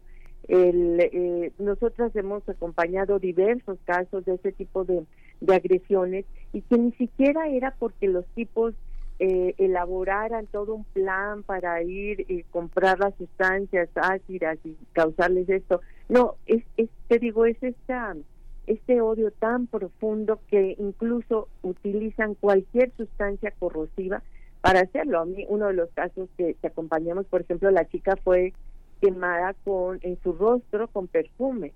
El tipo, su pareja, eh, tomó lo primero que tenía a la mano, que era un perfume de ella, se lo vacía en el rostro, el perfume, y luego le prende fuego, ¿no? Entonces, claro, no la mató, pero, pero sí le dejó huellas eh, en su rostro que le desfiguraron para toda la vida y que son recordatorio permanente eh, de, de esa de ese odio y de esa agresión, ¿no? Entonces, pues eso, eh, eso, esa posibilidad de que ahora hablemos de eso y hablemos de lo que significan estas estas lesiones, estos daños, que no son lesiones de un momento que tardan menos de 15 días en, sanar, sino que, que nunca sanan, que ese es el punto central, que son heridas, que son lesiones, que son daños permanentes en el cuerpo de las mujeres que nunca terminan de sanar. Doctora, eh, bueno, una pregunta que puede parecer obvia, pero tal vez haya que insistir en ella. Eh, ¿son, ¿Son las mujeres las principales víctimas de estos ataques? Eh, ¿Quiénes son los perpetradores principalmente? ¿Y hay una, una, un, vínculo interpersonal de por medio en, en, digamos, en la generalidad de estos ataques o cómo ver este fenómeno? Sí, mira, eh, nosotras por lo menos de lo que hemos documentado y de lo que hemos también además estudiado, analizado, que ocurre no solo en México, sino en otros países, eh, los principales agresores son hombres, pero también depende del lugar, del país, de la zona y también de connotaciones culturales y religiosas, es el tipo de agresión eh, que se va a recibir, ¿no? Entonces, esta práctica de, del uso de ácido y de desfigurarles el rostro y demás, ha sido una práctica que ha sido eh, más permanente en otros países, ¿no? En, eh, y, en otros países que, que tienen también como una visión machista mucho más profunda. Eh, en África, por supuesto, en países árabes, etcétera. Pero también en América Latina encontramos que en países como Argentina hubo un tiempo en donde era una práctica común el, quemarlas, ¿no? no con cualquier tipo, ya sea sustancia ácida o con cualquier tipo de solventes, pero entonces muchas de estas mujeres sobrevivían al ataque, pero con daños permanentes en toda su vida. Entonces, también hemos advertido que depende de las zonas, eh, de las zonas geográficas y de y que tienen que ver también con este componente sociocultural machista muy arraigado en esas zonas es el tipo de ataque o de agresión eh, que van a recibir las mujeres, mayoritariamente las mujeres, porque estamos hablando de delitos de género, en donde la principal eh, condición para vivir esa agresión es su condición de ser mujeres. Esta, esta visión también tiene, tiene que ver con, tiene, tiene una ley como esta un alcance reparatorio, digamos que eh, en lo económico, en lo, en, lo social, ahí, es, tiene, tiene esa posibilidad de solicitar. El Estado tiene, de alguna manera, la facultad también de intervenir y, y reparar el daño, pensando en que muchas de estas personas que son lesionadas a tan a grado tan profundo quedan imposibilitadas para una para, para poder trabajar. O sea es incapacitante laboralmente muchas personas quedan dañadas de la vista o, del oído. Este eh, el IMSS tiene todo un apartado en torno a, ese tipo de, elementos y la ley federal del trabajo tiene tiene ese cruce tiene esa capacidad de, de llegar tan lejos. El ácido a veces este les lastima las manos de tal manera que muchas mujeres que utilizaban en artesanía, en tejido, no sé, muchas cosas, hasta una secretaria que tipea puede quedar afectada. ¿La, la ley tiene esos, esos alcances reparatorios? Mira, incluso la ley en sí misma, el nombre de la ley tiene un alcance reparatorio, ¿no? El hecho de que sea nombrada con el nombre de una víctima que, es, parte de su lucha y de, y de la de ella y de la de Carmen Sánchez y la de tantas mujeres que, que han sobrevivido a estos ataques y que han hecho eh, de la búsqueda por la justicia eh, la, eh, pues la, la, reivindicación de su propia vida, eso en sí mismo ya tiene un carácter reparatorio. lo que es cierto es que, como toda ley es perfectible, o sea, hace falta también ver todos estos alcances que tú acabas de mencionar, que tienen, que eso ya forma parte en la, de una reparación integral que tiene que hacerse ya en los términos de eh, de, la, de los delitos, ya en la comisión de los delitos, y que tiene que hacerse con esa vocación transformadora que nosotros les decimos en términos de derechos humanos, una sentencia con una eh, con una reparación integral que tenga una vocación transformadora. ¿A qué nos referimos con eso? Es de que además de todo esto que tú comentas, que tiene que ver con la víctima de manera directa, también se generen condiciones para que eh, acciones como esa o delitos como esa o violaciones a los derechos humanos como esas no vuelvan a repetirse. ¿No? Es, es, generar garantías de no repetición.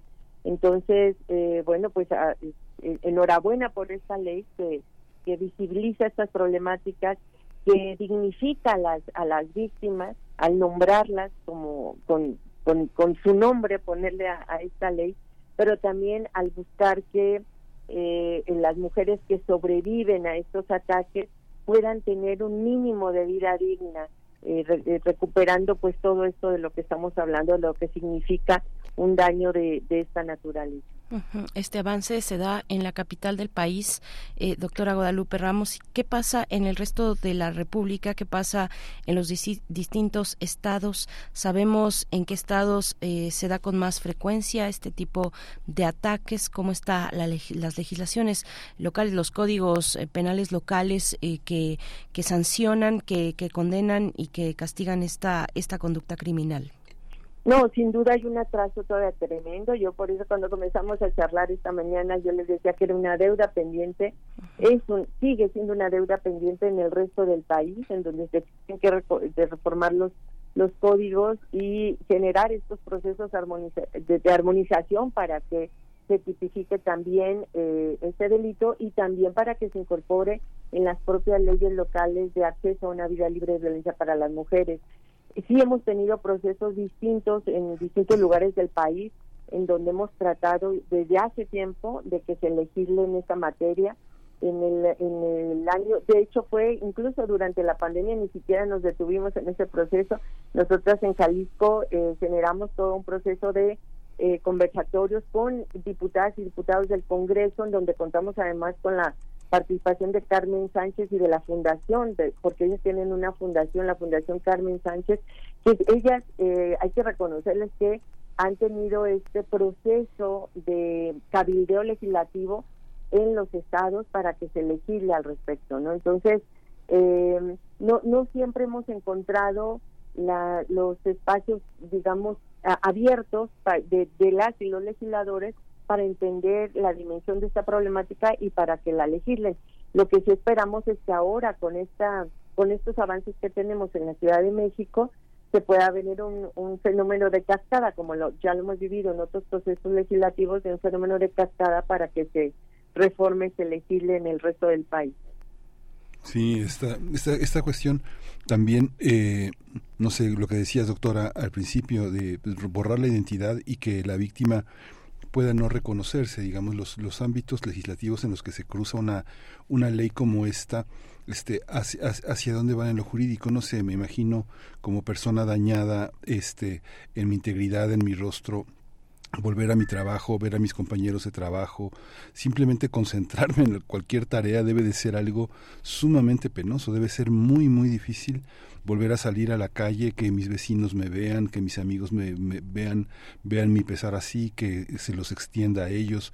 ¿Cómo extenderlo? Eh, ¿Cuáles son los mecanismos jurídicos que permiten vincularlo con una indemnización suficiente, no sé, como una, una, pensión laboral por incapacidad para trabajar. Yo imagino que debe ser imposible para algunas personas concentrarse en sus tareas laborales todos los días, sabiendo que son observadas y observándose ellas mismas cuando van al baño y se ven y están frente a un espejo, se cruzan frente a una algo que les devuelva su, su, su rostro, no sé, pienso la ley del IMSS, eh, ¿Cuáles son los desafíos como abogados que tienen para cruzar estas leyes con otros mecanismos reparatorios, doctora? Sí, fíjate que, lo has dicho muy bien, porque yo creo que esa es la parte en lo que, digamos que será el siguiente paso que se tendrá que dar para que quede claramente establecido en todos los ordenamientos jurídicos que sea necesario de todos los niveles, eh, es decir, a nivel federal, estatal, municipal, eh, y de, estos distintos ámbitos, que quede con claridad esos, perdón, estos mecanismos reparatorios, pero sobre todo para que se entienda de qué manera, cómo lo tienen que hacer, el alcance y todo lo que significa a quienes tienen que escuchar es a las víctimas, justamente a ellas.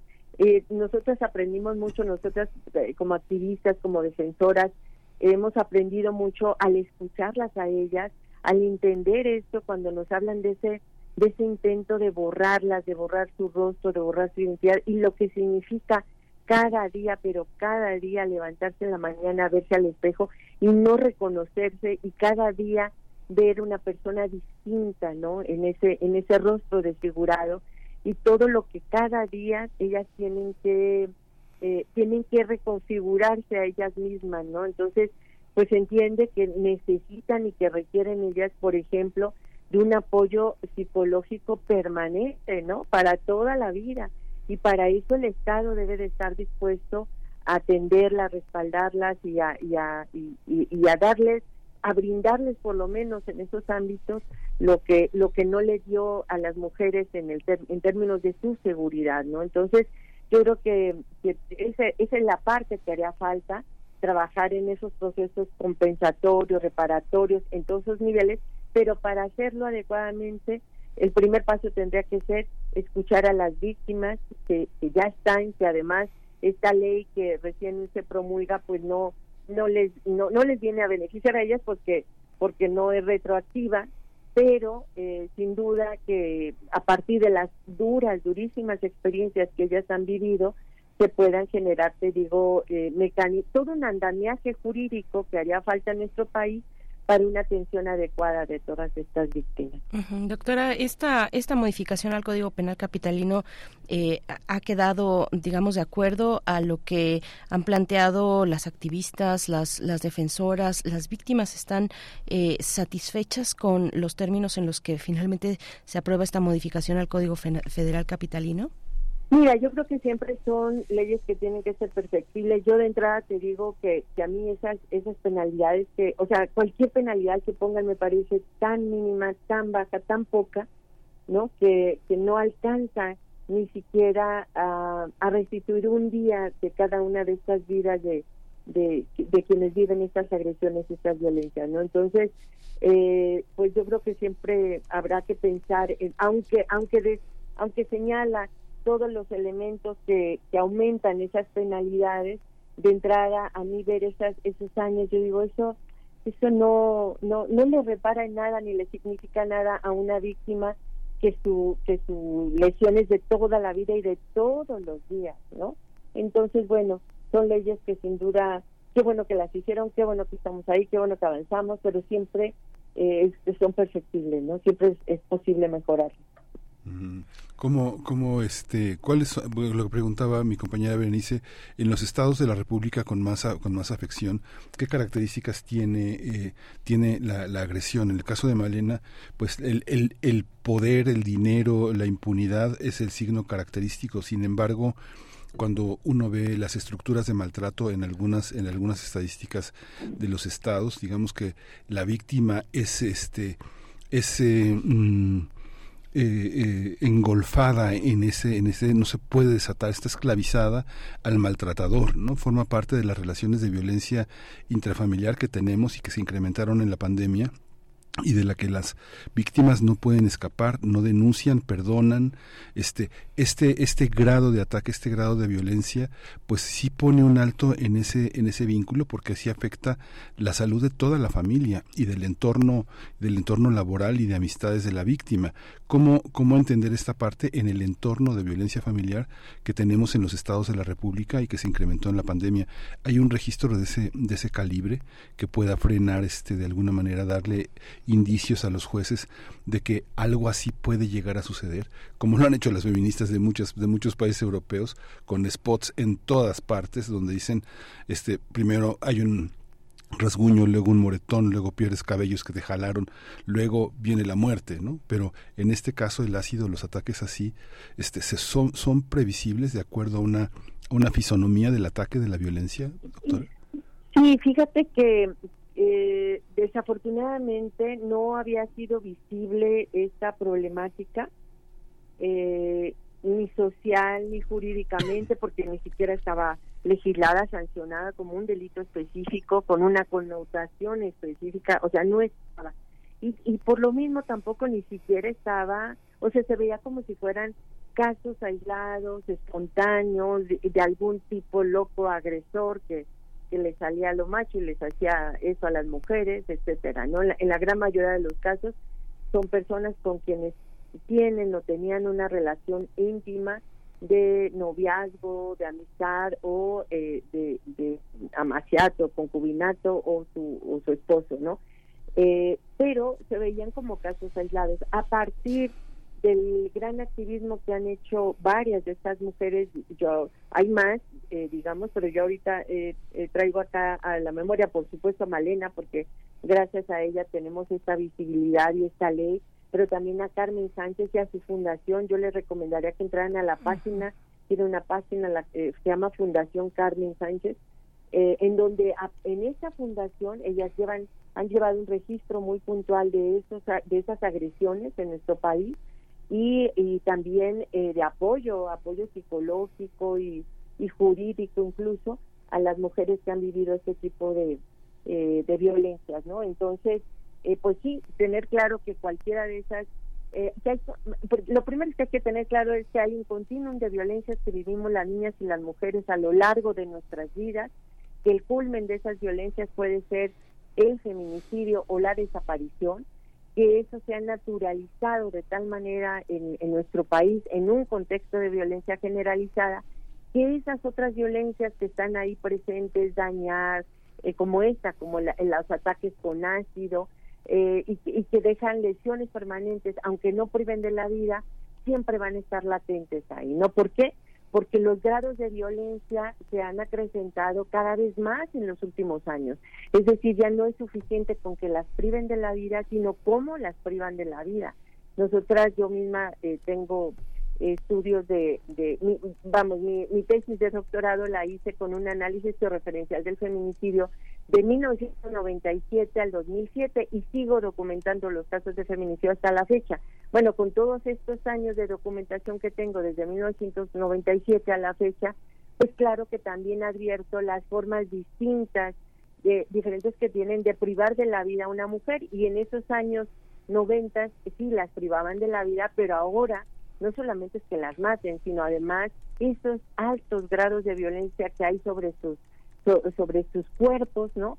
Que denotan pues este odio, esta misoginia, esta violencia machista, que tienen que ver, ya lo dice una, una filósofa feminista, Rita Laura Segato, con los mensajes que le quieren dejar al cuerpo, no solo de esas mujeres a las que asesinan, sino el mensaje que nos mandan, nos mandan al resto de la sociedad, ¿no? Es decir, eh, te sigues portando mal o sigues haciendo cual, tal o cual cosa, esto te va a pasar a ti también. Entonces, el, la, el nivel de crueldad sobre los cuerpos de las mujeres se ha incrementado, se ha agudizado en los últimos años y bueno, la muestra es que ahora eh, tenemos la necesidad incluso de legislar eh, en, el, en este sentido con estas nuevas modalidades de ataques y de agresiones a las mujeres. Pues ojalá que tenga un efecto cascada, como lo has mencionado, doctora Guadalupe Ramos Ponce. Muchas gracias por haber estado con nosotros. Eh, gracias, eh, pues, por, por esta conversación. Eh, ya es un hecho. Este, desde el 19 de febrero entró en vigor la ley Malena en una reforma del Código Penal del Distrito Federal, la ley Malena para la capital del país. Y bueno, pues agradecemos esta charla, doctora Guadalupe Ramos. Hasta pronto. No, al contrario, gracias a usted por la oportunidad de reflexionar eh, de estos temas con su audiencia. Gracias, gracias. Profesora investigadora de tiempo completo, titular B en la Universidad de Guadalajara. Una pausa musical. Vamos a escuchar Watermelon Man de Herbie Hancock.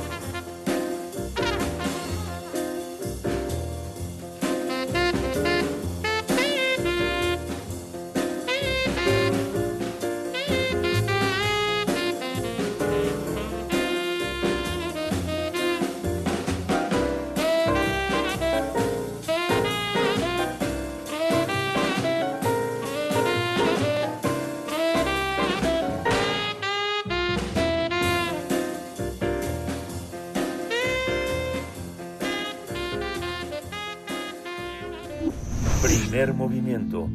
Hacemos comunidad con tus postales sonoras. Envíalas a primermovimientounam.gmail.com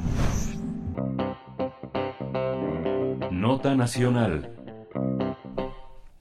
La iniciativa de ley sobre la, la iniciativa sobre la Ley Federal de Ciberseguridad busca prevenir y sancionar los ataques informáticos contra personas físicas, empresas e instituciones gubernamentales. Esta propuesta va a ser votada por las comisiones de Seguridad Ciudadana y de Ciencia y Tecnología de la Cámara de Diputados, luego de aprobarse de acuerdo un acuerdo de la metodología que guiará su proceso de dictaminación. Esta propuesta ha generado diversos cuestionamientos acerca de los peligros de la, eh, intervención de las Fuerzas Armadas en el, ciberespacio, eh, ya que los expertos, algunos expertos dicen que permitiría la vigilancia, la censura, el espionaje y hasta la criminalización en redes.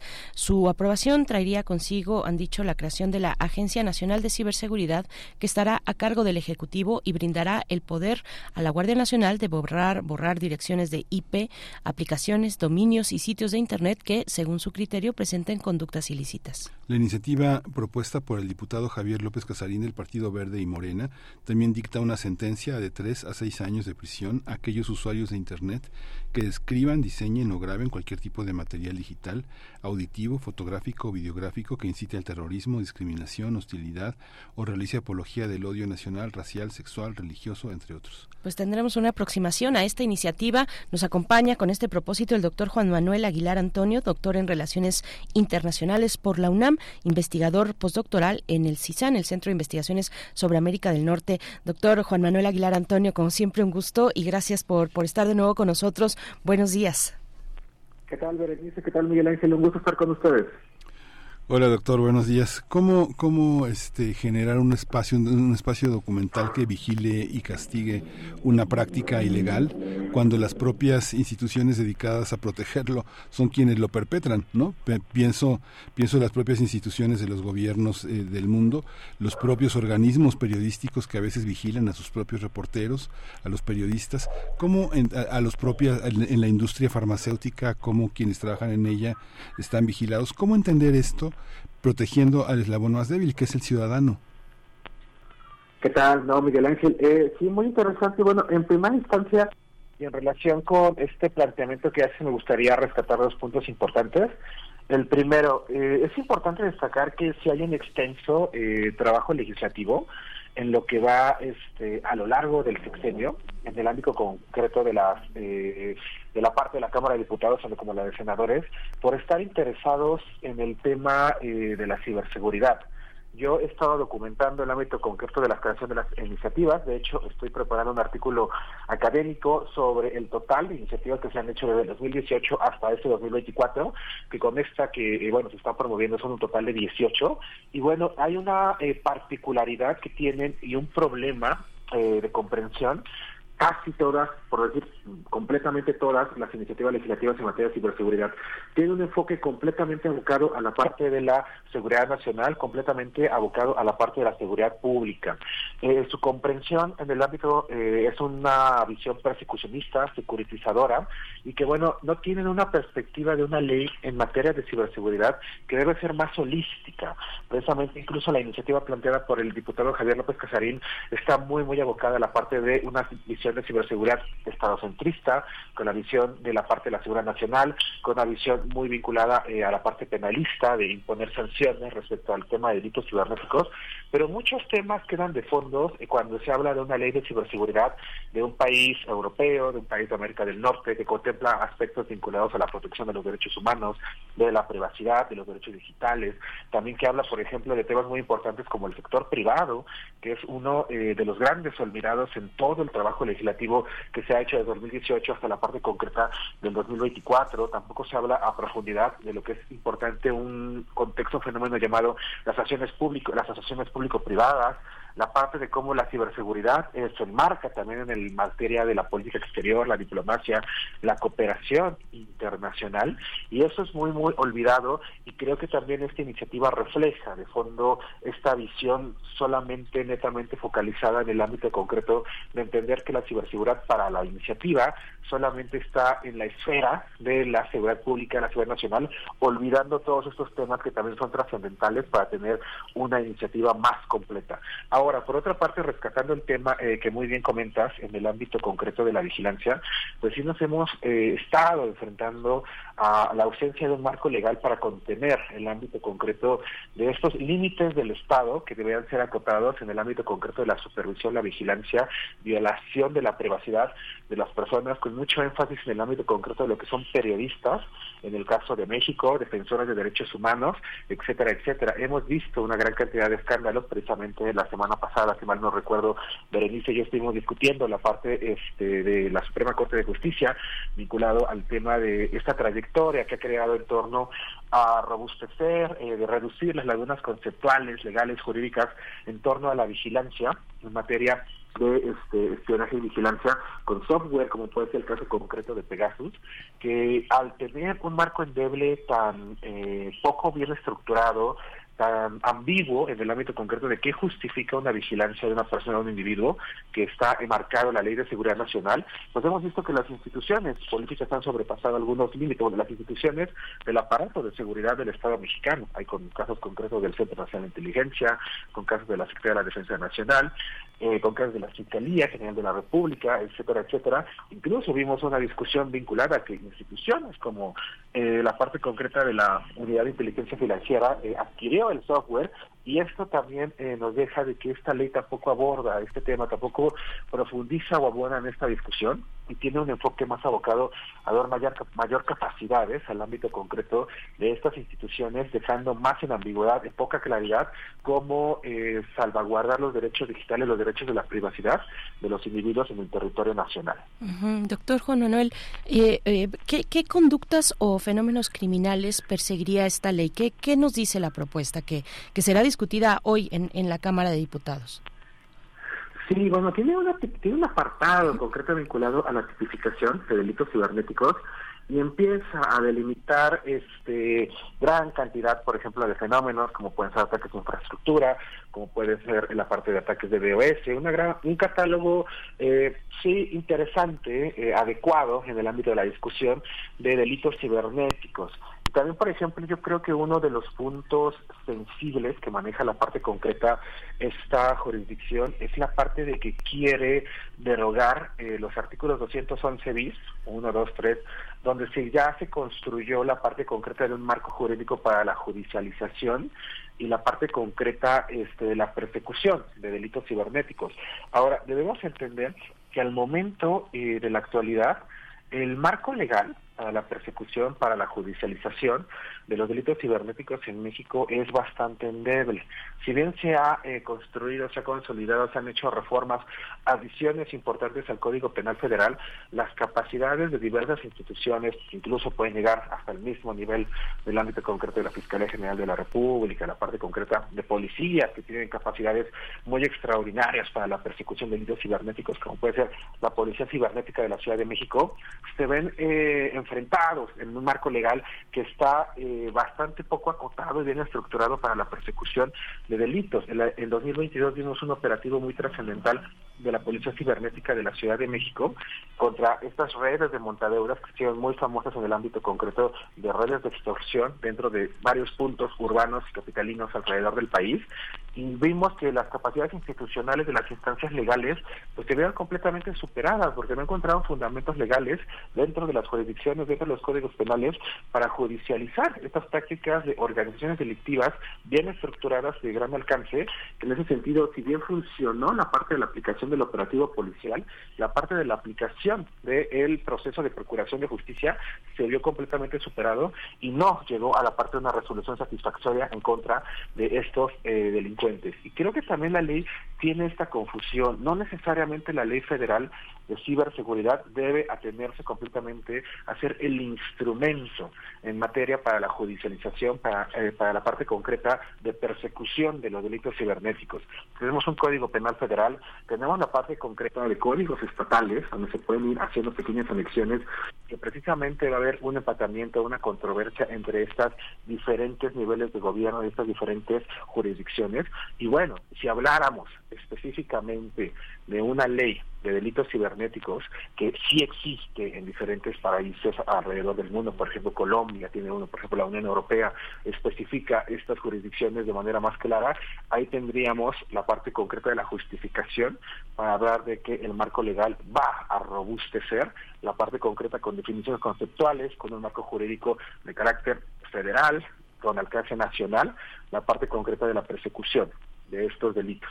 Pero creo que aquí en esta posición eh, lo que precisamente promueve al decorar estos artículos y en el ámbito concreto de la transición del marco jurídico y penal que existe para atender los delitos cibernéticos a la parte de la adopción de la ley puede causar muchas controversias que no necesariamente van a beneficiar las capacidades institucionales de las instancias de justicia para atender el tema de delitos que se hacen a través del Internet o a través del ciberespacio. Sí, hemos visto, hemos visto también, eh, doctor, que eh, la la, la, relación entre la Conducef y la banca ha sido también una, un aspecto muy importante. La banca, por sus propias características, ha avanzado de una manera definitiva en el control de los ciberataques y incluso la, la, la, la Conducef ha impedido que se que se libere, que se que evada responsabilidades que forman parte de sus eh, de sus beneficios a los usuarios de la banca. Este esta relación es ejemplar para definir las características de una de una, de una, de una ley que tiene que evitar el fraude. Pienso también en, mecanismos muy, muy estrictamente protegidos como el de las universidades, sobre todo las universidades que llevan en sus campus investigación científica de un orden muy, muy importante, que son de temas de salud, por ejemplo, o de seguridad. Sí, bueno, ese, tema que tocas, eh, Miguel Ángel, es muy, este, muy interesante porque precisamente uno de los puntos eh, fuertes de la parte de, esta iniciativa, eh, que bueno, que se promueve al ponerlo sobre la mesa, es la creación de una instancia nacional de ciberseguridad. Precisamente en el artículo 6 se nos habla de esta instancia, pero algo que resalta y salta mucho a los ojos, por ejemplo, es que solamente se consideran eh, instituciones del Poder Federal y de, este, de parte del ámbito ejecutivo. Se habla, por ejemplo, de la Secretaría de Protección Ciudadana, se habla de la Secretaría de Defensa Nacional, Marina, la Fiscalía General de la República, la Secretaría de Relaciones Exteriores, Infraestructura, Comunicaciones, Hacienda y Crédito Público, pero se dejan completamente de lado la participación, por ejemplo, de los organismos descentralizados y los organismos autónomos. Y creo que en la parte de crear una verdadera instancia de ciberseguridad de carácter nacional con un enfoque holístico, tienen que participar estas instituciones. Ahí tenemos la parte del Instituto Nacional de Transparencia, tenemos la parte del Instituto Federal de Telecomunicaciones, el mismo Instituto Nacional de Elecciones, deberían ser actores, la Conducef, como bien comentas, que deberían formar parte eh, de este esfuerzo de esta agencia para promover una eh, política nacional de ciberseguridad que son completamente eh, olvidados. También, por ejemplo, sería importante la parte de la participación de actores privados, actores educativos. Como bien sabemos, nuestra máxima casa de estudios tiene un CERT, que es uno de estos centros de respuesta a incidentes cibernéticos, que opera de forma pues muy efectiva, que puede servir también en el ámbito de abonar a la parte de la construcción de la política nacional. El Tecnológico de Monterrey, Campus Monterrey, también cuenta con una institución de esas características. La misma empresa de Telmex, Teléfonos de México, cuenta con capacidades, y, con capacidades y recursos altamente eficientes. Y esta visión eh, es completamente ignorada.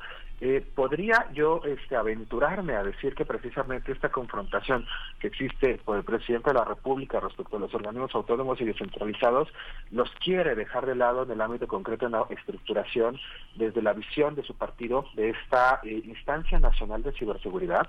Pero ¿qué pasa precisamente con estos actores educativos, con esos actores eh, públicos, privados, como también pueden ser las empresas, los proveedores de tecnología y telecomunicaciones, que son parte central y precisamente ese es un tema focal que manejan eh, las leyes de ciberseguridad exitosas en el ámbito concreto de países que son referentes, como pueden ser naciones de la OTAN, países de la Unión Europea, algunos países de América del Norte, donde se habla del éxito de las asociaciones público-privadas. Y eso creo que escapa mucho al ámbito concreto de la esfera de observancia de los legisladores en el ámbito nacional. En el ámbito de la construcción de la ciberseguridad, los estados no pueden por sí solos, los gobiernos no pueden por sí solos. Esta es la colaboración de la academia, necesitan la colaboración del sector privado, necesitan la colaboración de la sociedad civil, de los defensores de derechos humanos, para construir una política nacional de ciberseguridad. Bien, pues doctor Juan Manuel Aguilar Antonio, muchas gracias por, por, esta, por estas observaciones, por este análisis. Pues bueno, ahí está en discusión hoy en la Cámara de Diputados esta iniciativa de ley en materia de ciberseguridad. Muchas gracias de nuevo y ojalá podamos dar seguimiento. Hasta pronto, doctor. Muchísimas gracias, Berenice. Muchísimas gracias, Miguel Ángel. Muchas gracias. 8 con 54 minutos. Bueno, vamos a pasar a otros a otros temas. Por supuesto que hay muchísimo de qué conversar, qué conversar y muchas muchas aristas en un eh, tema como este, eh, el de la ciberseguridad, que es una de las preocupaciones más puntuales dentro de la comunidad internacional, no no solamente en México, naturalmente. Eh, recordemos el foro económico a principios de año donde pusieron en la lista de los 10 temas, pues con mayor preocupación y ocupación, pues está el de la ciberseguridad. ¿Cuáles son los enfoques adecuados, los marcos que regirían una, una ley como esta? Bueno, pues seguiremos conversando en otros momentos. Vamos ahora a hacer un cambio de tema porque hoy es el Día Internacional de la Lengua Materna. Vamos a escuchar.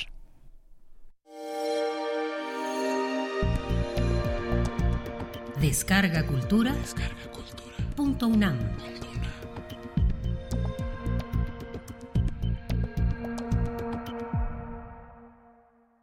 Martín Macawi. El espíritu.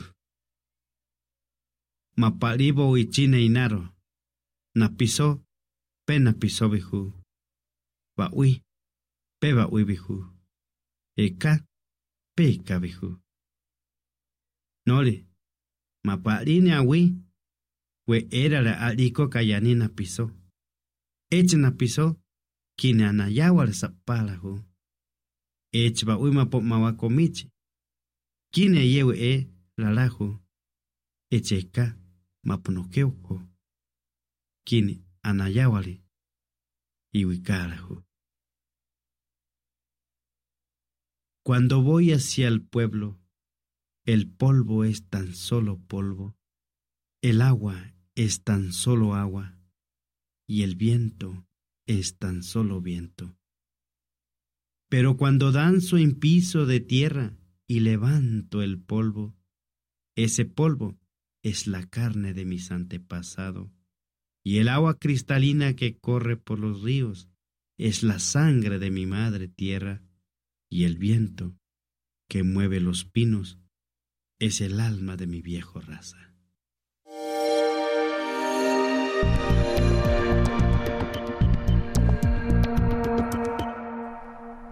Escuchamos el poema El espíritu del escritor y promotor cultural Raramuri Martín Macawi, hoy que es el día, se conmemora el Día Internacional de las Lenguas Maternas, eh, proclamada así por la UNESCO en 1999, adoptada por la Asamblea General de Naciones Unidas en el 2002.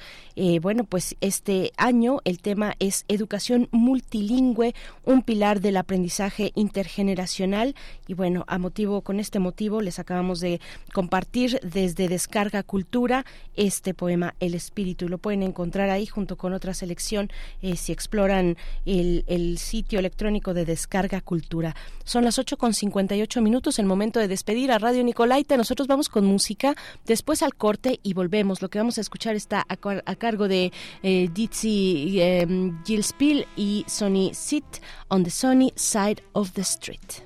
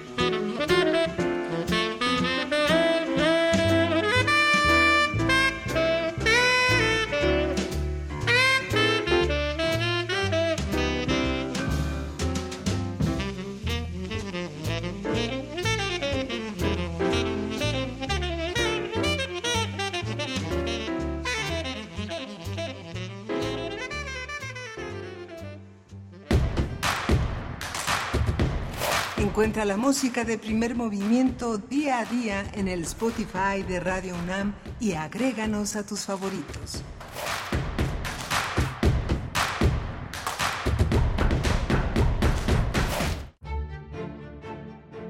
Ramón Shirau, filósofo, profesor, poeta. 2024. 100 años de su nacimiento. Influencias fuertes en mi concepción del tiempo han sido San Agustín, sobre todo al final de las confesiones, y Bergson. Los presocráticos siempre me interesaron. Heráclito es magnífico. Platón toda mi vida. Mis diálogos favoritos son Fedro, Banquete y Timeo. Descartes, Lull, Vico, Nietzsche. Me nutro de una formación clásica dentro de la filosofía y el puente hacia lo moderno no me fue difícil porque estaba imbuido en Heidegger a través de Gauss y de Husserl por mi padre. Ramón Shirau, Ramón Shirau. 96.1 FM, Radio UNAM, Experiencia Sonora. El INE pone a tu alcance la página INE.mx. En ella podrás consultar las plataformas electorales de todos los partidos políticos nacionales, sus principales propuestas y líneas de acción. Revísalas y compáralas para que tu voto sea informado y razonado. Participa, porque en estas elecciones tu decisión es importante. INE. Para las chilangas y chilangos hay un llamado que nadie puede ignorar.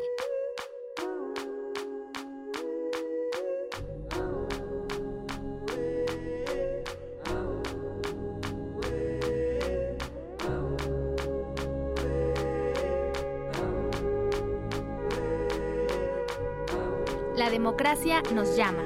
Este 2024 las elecciones son nuestras. Vota CDMX, Instituto Electoral Ciudad de México.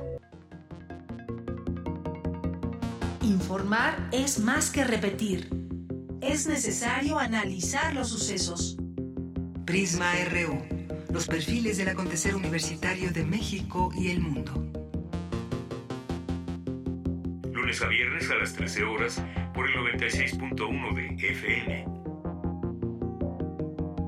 Radio UNAM, experiencia sonora. Qué situación tan difícil, ¿verdad? Hablar de la pérdida de, de vidas, eh, sobre todo si tratamos el tema de los pequeños que murieron ahí en el colegio Repsame. El asesinato de Fátima despertó la indignación de todo el país. La pequeña de 7 años fue secuestrada, torturada y asesinada. Una trave del metro de la Ciudad de México colapsó sobre Avenida Tláhuac la noche del lunes entre las estaciones Olivos y Tezonco de la línea 12. En más sobre violencia. Hoy por la tarde se registró una balacera en pleno Tianguis, esto en Iztacalco. Ya son muchos años de tragedia y abandono. Este modelo está agotado. Es hora de un cambio. Ya estuvo. PAN. Con los votos de los diputados y senadores del Partido Verde, se logró la mayoría para aprobar la reforma constitucional que garantiza que los programas sociales del presidente López Obrador sean un derecho permanente. Y año tras año los diputados del Verde votan para otorgar recursos para la pensión universal de adultos mayores, el apoyo al programa Jóvenes Construyendo el Futuro, las becas bienestar para todas las familias con hijos en educación básica y la beca universal para estudiantes de preparatoria. La 4T también es verde. Partido Verde.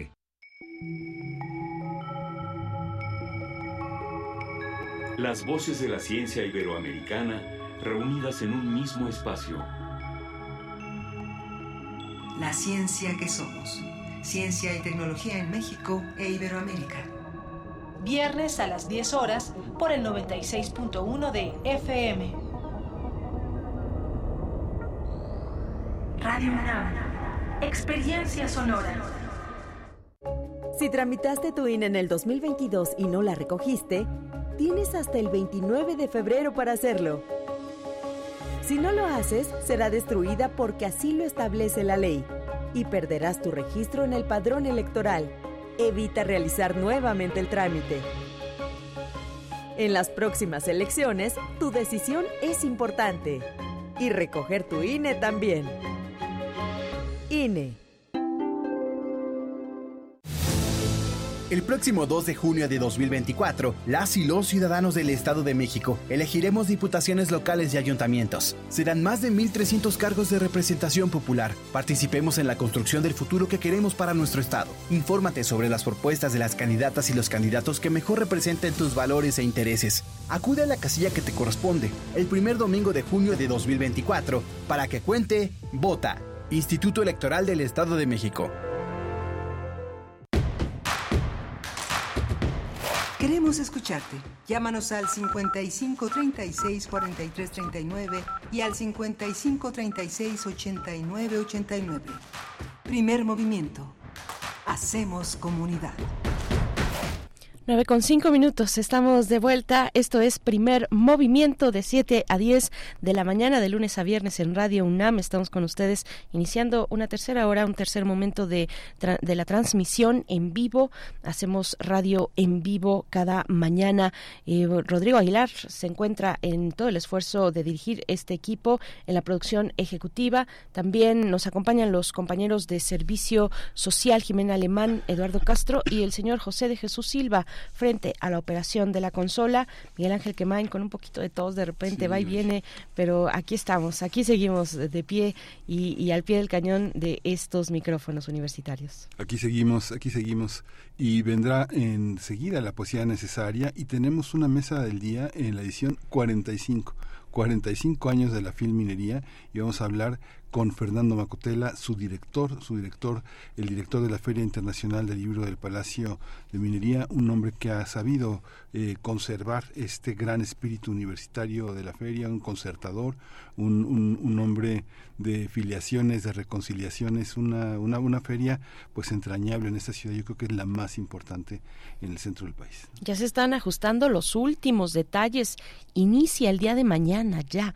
Mañana, jueves 22 de febrero, inicia la filminería y hasta el 4 de marzo Radio UNAM estará por allá haciendo transmisión eh, hacia los fines de semana para todos ustedes, para todos ustedes, para que, eh, pues si no tienen oportunidad de acercarse a la capital, de darse una vuelta por el centro histórico de la Ciudad de México, pues sí tengan al menos esa, esa, esa visión de lo más destacado, algunos elementos más destacados de esta FIL, que eso es decir mucho porque son muchísimas actividades las que se vierten y las que se conjugan en esta, en una edición de una feria internacional de libro como esta, la de minería, uno de los eventos literarios más importantes de la capital del país.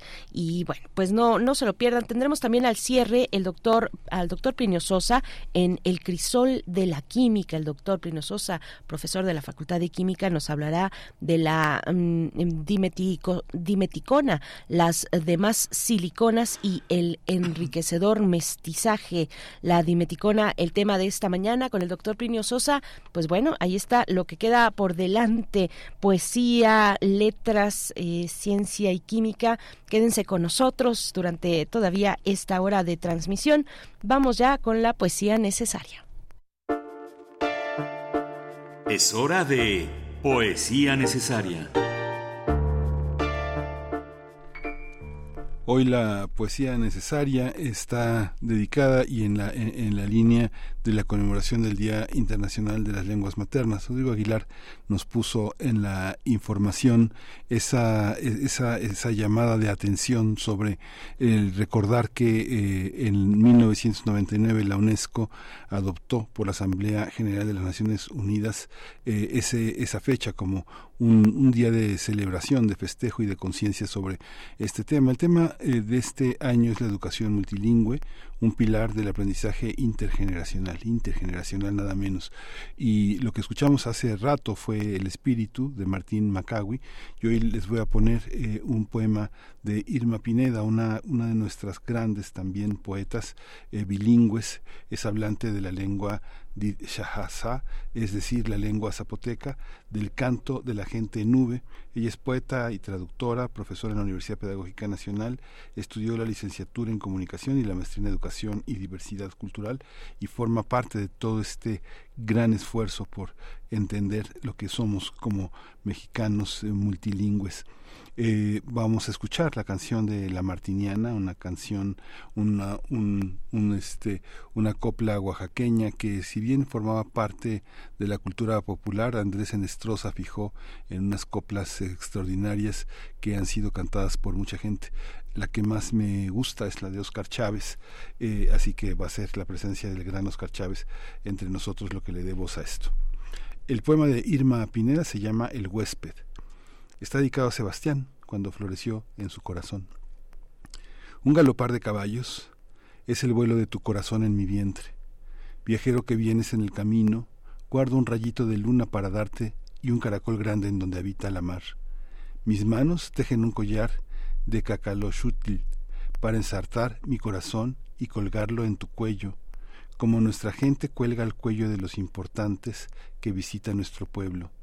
Mientras llegas, colocaré cabezas de ajo en puertas y ventanas para espantar al nahual que quiera beber tu sangre nueva. Buscaré una olla de barro cuyo vientre guardará la casa de tu ombligo y la enterraremos bajo un árbol grande y fresco para que nunca olvides a la tierra que guarda el alma de tu ser y no haya demonio que la moleste. Tampoco olvides la fuerza de tu sangre, porque de las nubes venimos. Los tigres, árboles y peñascos son nuestros padres. Bendito seas sobre esta tierra, viajero que aún no llegas.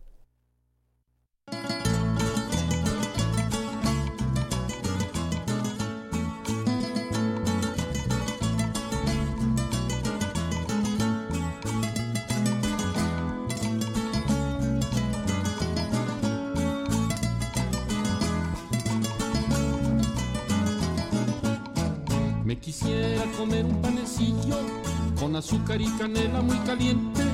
Me quisiera arrancar hasta los dientes tan solo por tu amor. Me quisiera comer un panecillo con azúcar y canela muy caliente. Me quisiera arrancar hasta los dientes tan solo por tu amor. Por ti, bella Mariana por ti lo puedo todo. El mundo entero si me mandas, te lo pongo de otro modo. El mundo entero si me mandas, te lo pongo de otro modo. Porque yo sé la química, retórica, botánica, botánica, retórica y sistema decimal. Porque yo sé la química, retórica, botánica, botánica, retórica y sistema decimal.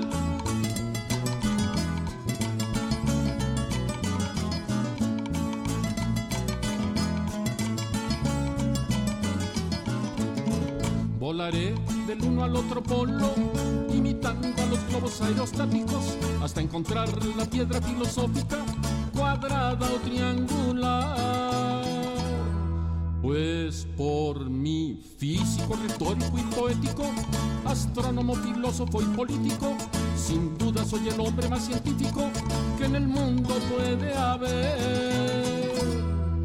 Porque yo sé la química, retórica, botánica, botánica, retórica y sistema decimal. Porque yo sé la química, retórica, botánica, botánica, retórica y sistema decimal.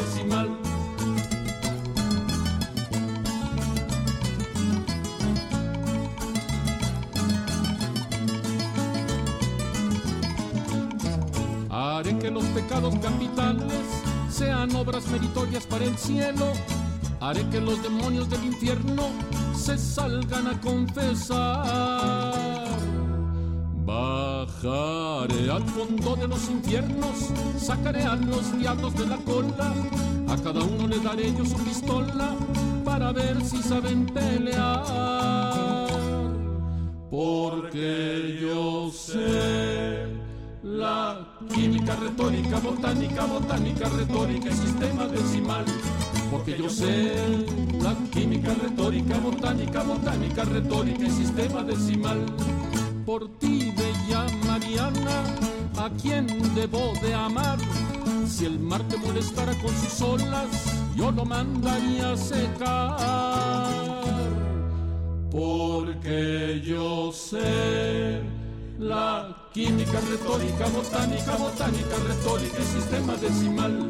Porque yo sé la química, retórica, botánica, botánica, retórica y sistema decimal.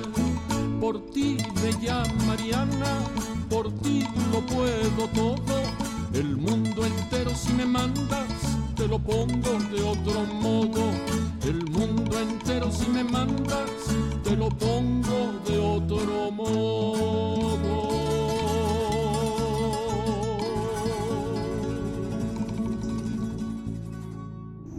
Primer movimiento.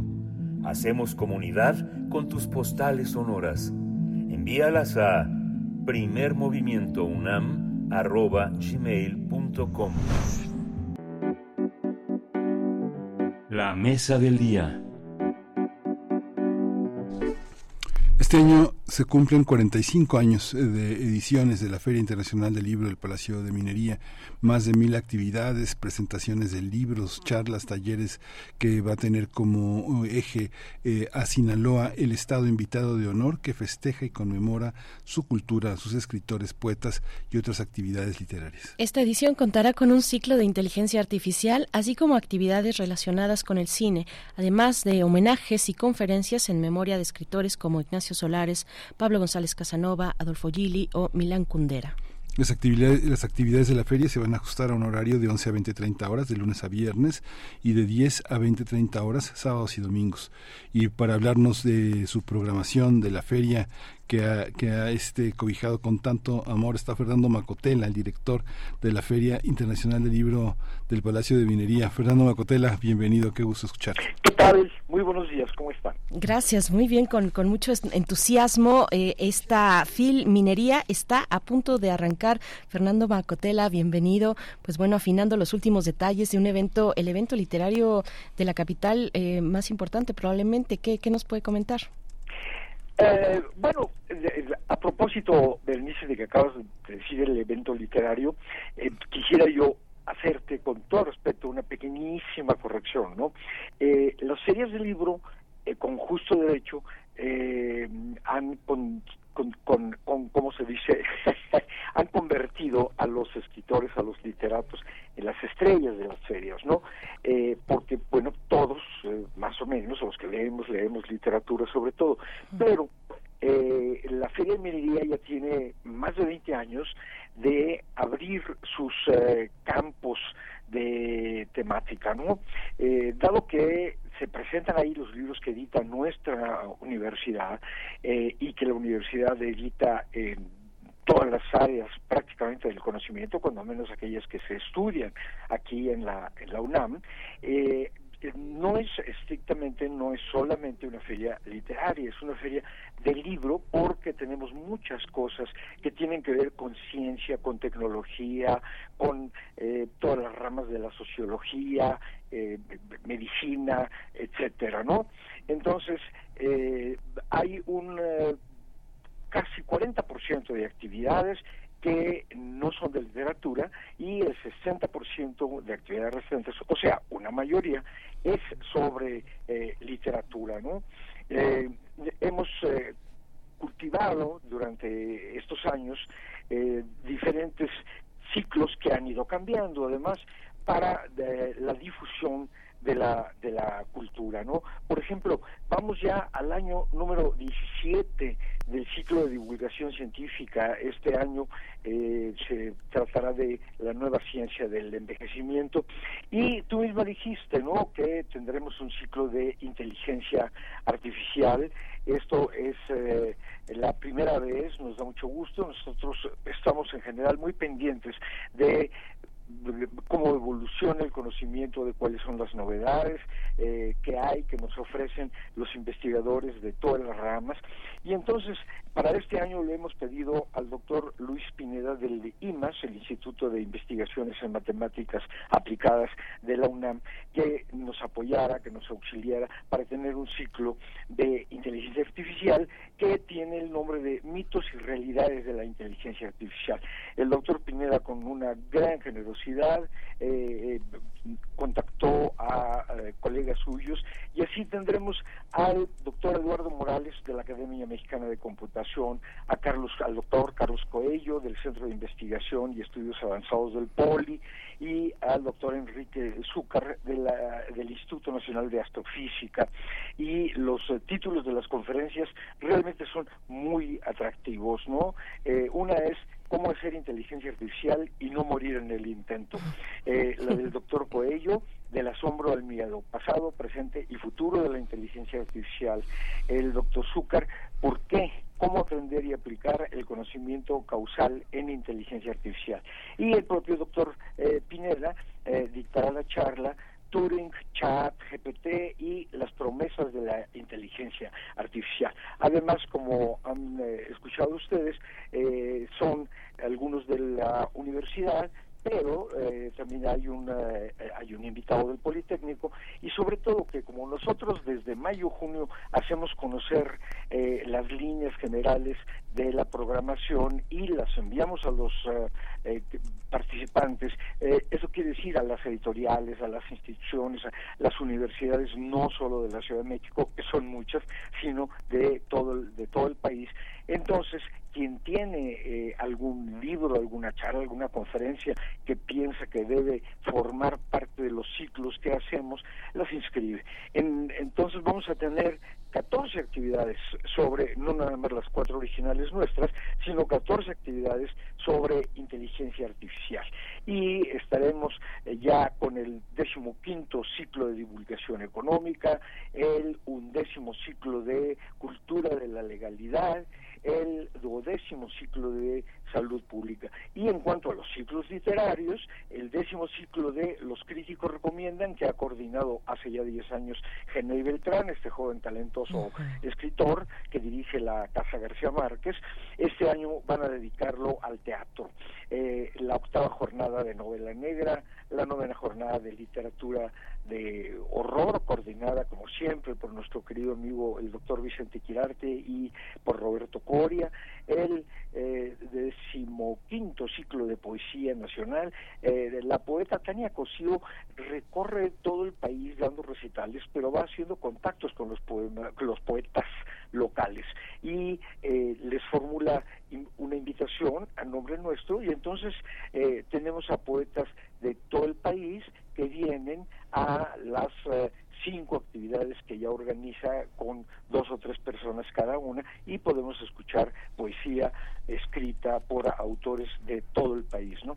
Eh, la undécima jornada de cómic que organizará como siempre Beth, Bernardo Fernández, y esta vez viene ya el segundo ciclo Boulevard Arcoiris, que coordina la poeta Odette Alonso sobre poesía lesbiana. Vamos a tener en total 1.100 actividades y eh, también se me hace interesante comentar que de esas 1.100 actividades, 32 serán actividades de género. Siempre en la feria eh, hemos estado muy inquietos con la eh, igualdad de género y demás, y ahora que todo eso se ha reforzado y que tanta gente se ha lanzado a la, a la investigación en todos los terrenos, porque las actividades de género, curiosamente, están relacionadas, eh, las que nosotros tenemos, desde con las artes plásticas, pasando por la sociología, llegando a la sexualidad, etcétera. Y es pues un punto atractivo. También eh, recuerdo que hace un momento mencionaste que habrá eh, varias actividades sobre cine, que son en realidad más que proyecciones, aunque hay dos o tres proyecciones, pero hay 15 presentaciones de libros sobre cine. Eh, destaca uno especialmente, que es el que presenta la Cineteca Nacional, un, un libro conmemorativo por su 50 aniversario. Eh, o sea, la Cineteca Nacional cumple este año 50 años de estar apoyando a la formación de la cultura cinematográfica del público en general. Si ustedes seguramente, ¿verdad?, eh, han ido a la Cineteca, pues verán que el público muy heterogéneo, pero hay muchísimos jóvenes que van y pues qué bendición para las generaciones que empezaron hace 50 años ya, a mí no me tocó, ¿verdad? Este, yo empecé con los cineclubs de la, de la universidad, quiero decir, ahí empecé a ver cine de, de, otro nivel, que no fuera el cine estrictamente comercial, pero ahora tenemos ya la Cineteca y ellos van a presentar eh, este libro de eh, por su 50 aniversario. Yo creo que, Fernando, podemos decir que prácticamente las actividades post-pandémicas están totalmente ya normalizadas. ¿Qué quedó, qué quedó de la, de la pandemia para la feria? ¿Cómo, se, ¿Cómo la pandemia la modificó y cómo observas el panorama tanto de lo independiente como de lo más eh, consolidado en lo institucional y en lo privado? ¿Cuál sería tu balance, Fernando?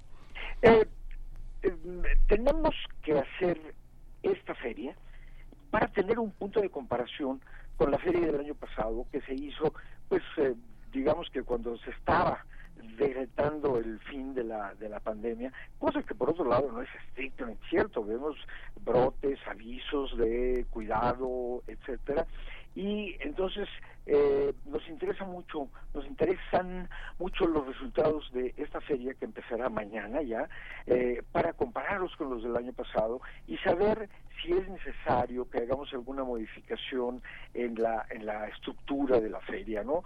Eh, por lo pronto, por ejemplo, el costo de entrada pues no se ha movido desde el año pasado, el costo de los stands tampoco sufrió ninguna modificación, pero según los resultados que obtengamos es posible que haya que hacer alguna modificación, pero no les puedo decir en qué sentido será porque no será no sé cuáles son serán esos resultados, ¿no?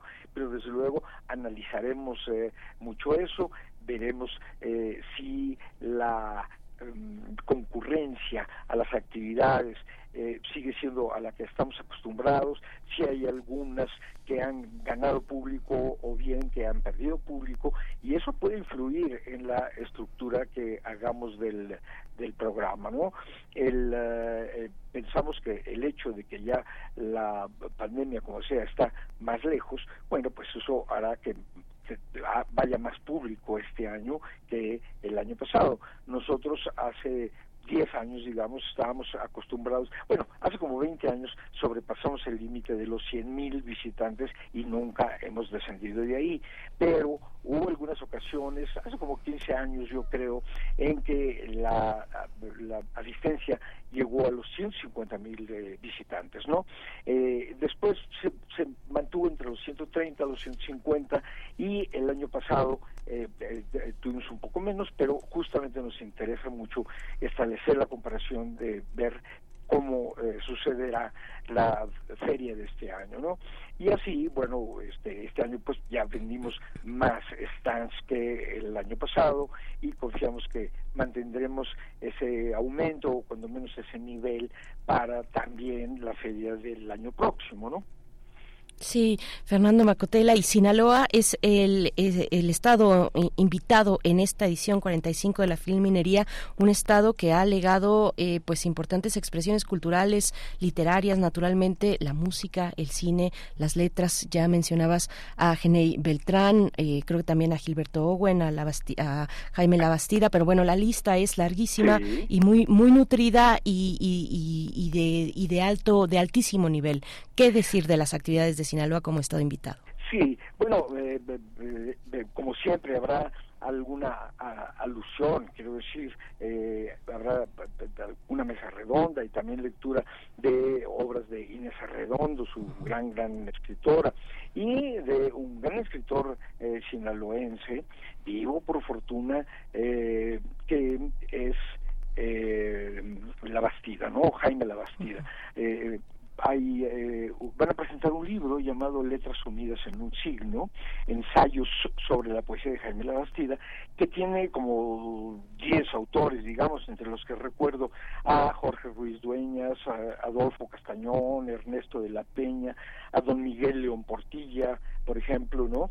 Y eh, se presentará ese libro, el propio eh, Jaime estará ahí, y eh, van a presentar un libro que también nos eh, interesa mucho, que se llama Hacer Ciencia desde Sinaloa. Son cuatro doctores, cuatro especialistas de la Universidad de Sinaloa, una dama y tres caballeros. Eh, o sea que como pueden ustedes ver, en todos los los rincones del país no solamente existe la creación, la creación literaria y artística en general, la danza, la pintura, la música, etcétera, sino que también hay investigación eh, científica, ¿no? Eh, los eh, sinaloenses, los científicos de Sinaloa fueron los primeros hace uh, ya como 15 años más o menos en solicitar usar el eh, desintegrador de hadrones, el, este enorme eh, aparato, si se le puede llamar así, algo que mide 20 kilómetros de circunferencia en, que está en la frontera entre Francia y Suiza. Y desde hace 12 años cuando Sinaloa vino la primera vez ellos ya traían un libro con los resultados de los experimentos que ellos hicieron en, eh, en, el, en aquel eh, desintegrador, ¿no? Y eh, va a participar mucho su, su intelectual muy, muy tradicional, porque es una gente terriblemente activa, ¿no?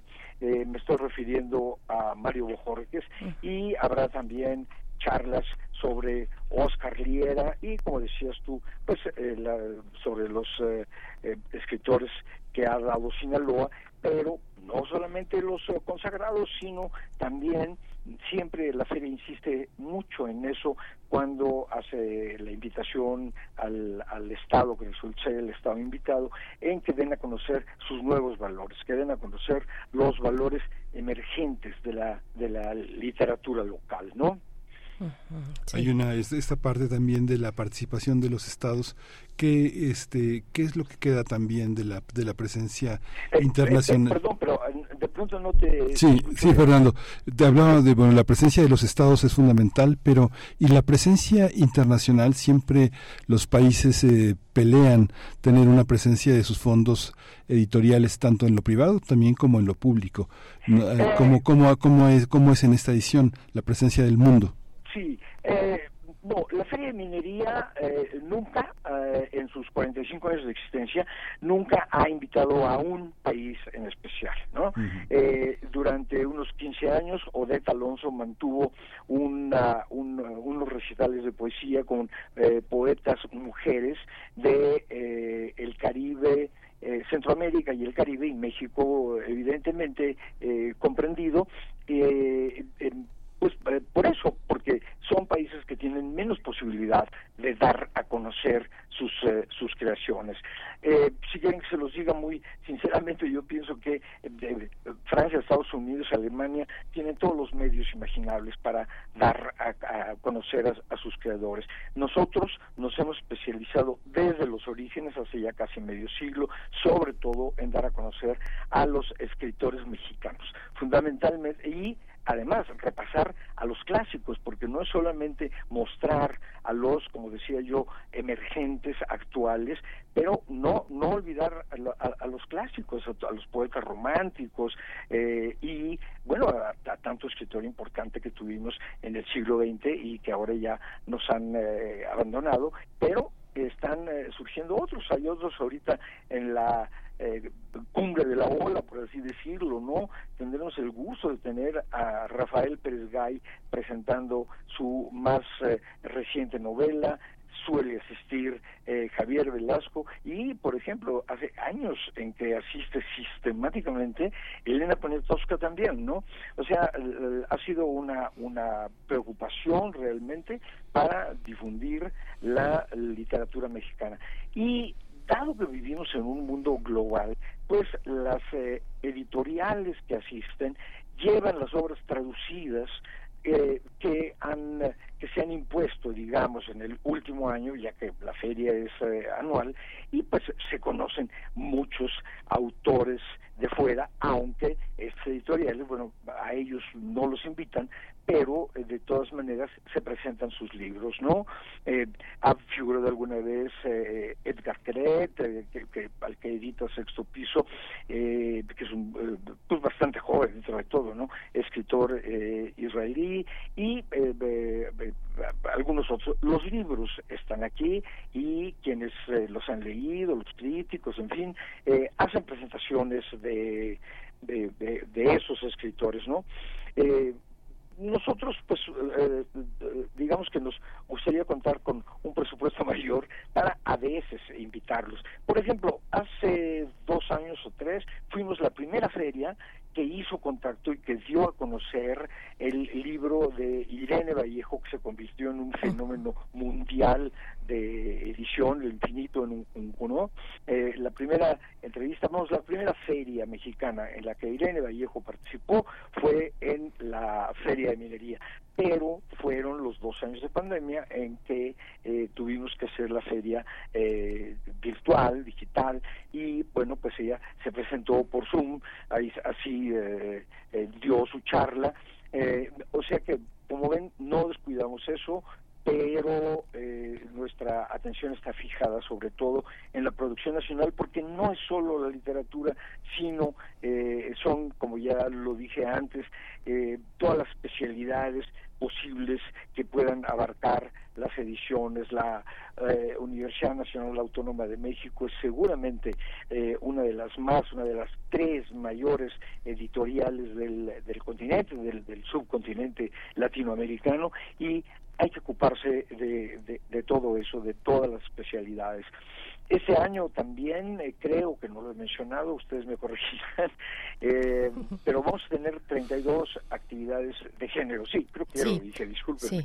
Eh, pero pienso que eso será muy del interés de, pues sobre todo las jóvenes que se han lanzado en una lucha bastante fuerte por el empoderamiento de la mujer, ¿no? Sí, por supuesto, Fernando Macotera, y ahora que hablabas de los jóvenes escritores y, en este contexto del género y de eh, la comunidad LGBT y más eh, está César Cañedo, que además tiene eh, un trabajo muy importante dentro de nuestra universidad y así estas relaciones, estos puentes entre Sinaloa, pienso, y la universidad, porque cuando hablabas también de la de la ciencia que se hace en Sinaloa, pues ahí la UNAM tiene un piecito metido en el Océano Pacífico en con el buque oceanográfico El Puma de la UNAM que tiene su casa en el malecón de, de, Mazatlán de Sinaloa a un costado del faro, una postal bellísima que si no han visitado, bueno, tienen que hacerlo pronto, pero bueno, esto hablando de, esos puentes, ¿no? Eh, también preguntar sobre, sobre los homenajes,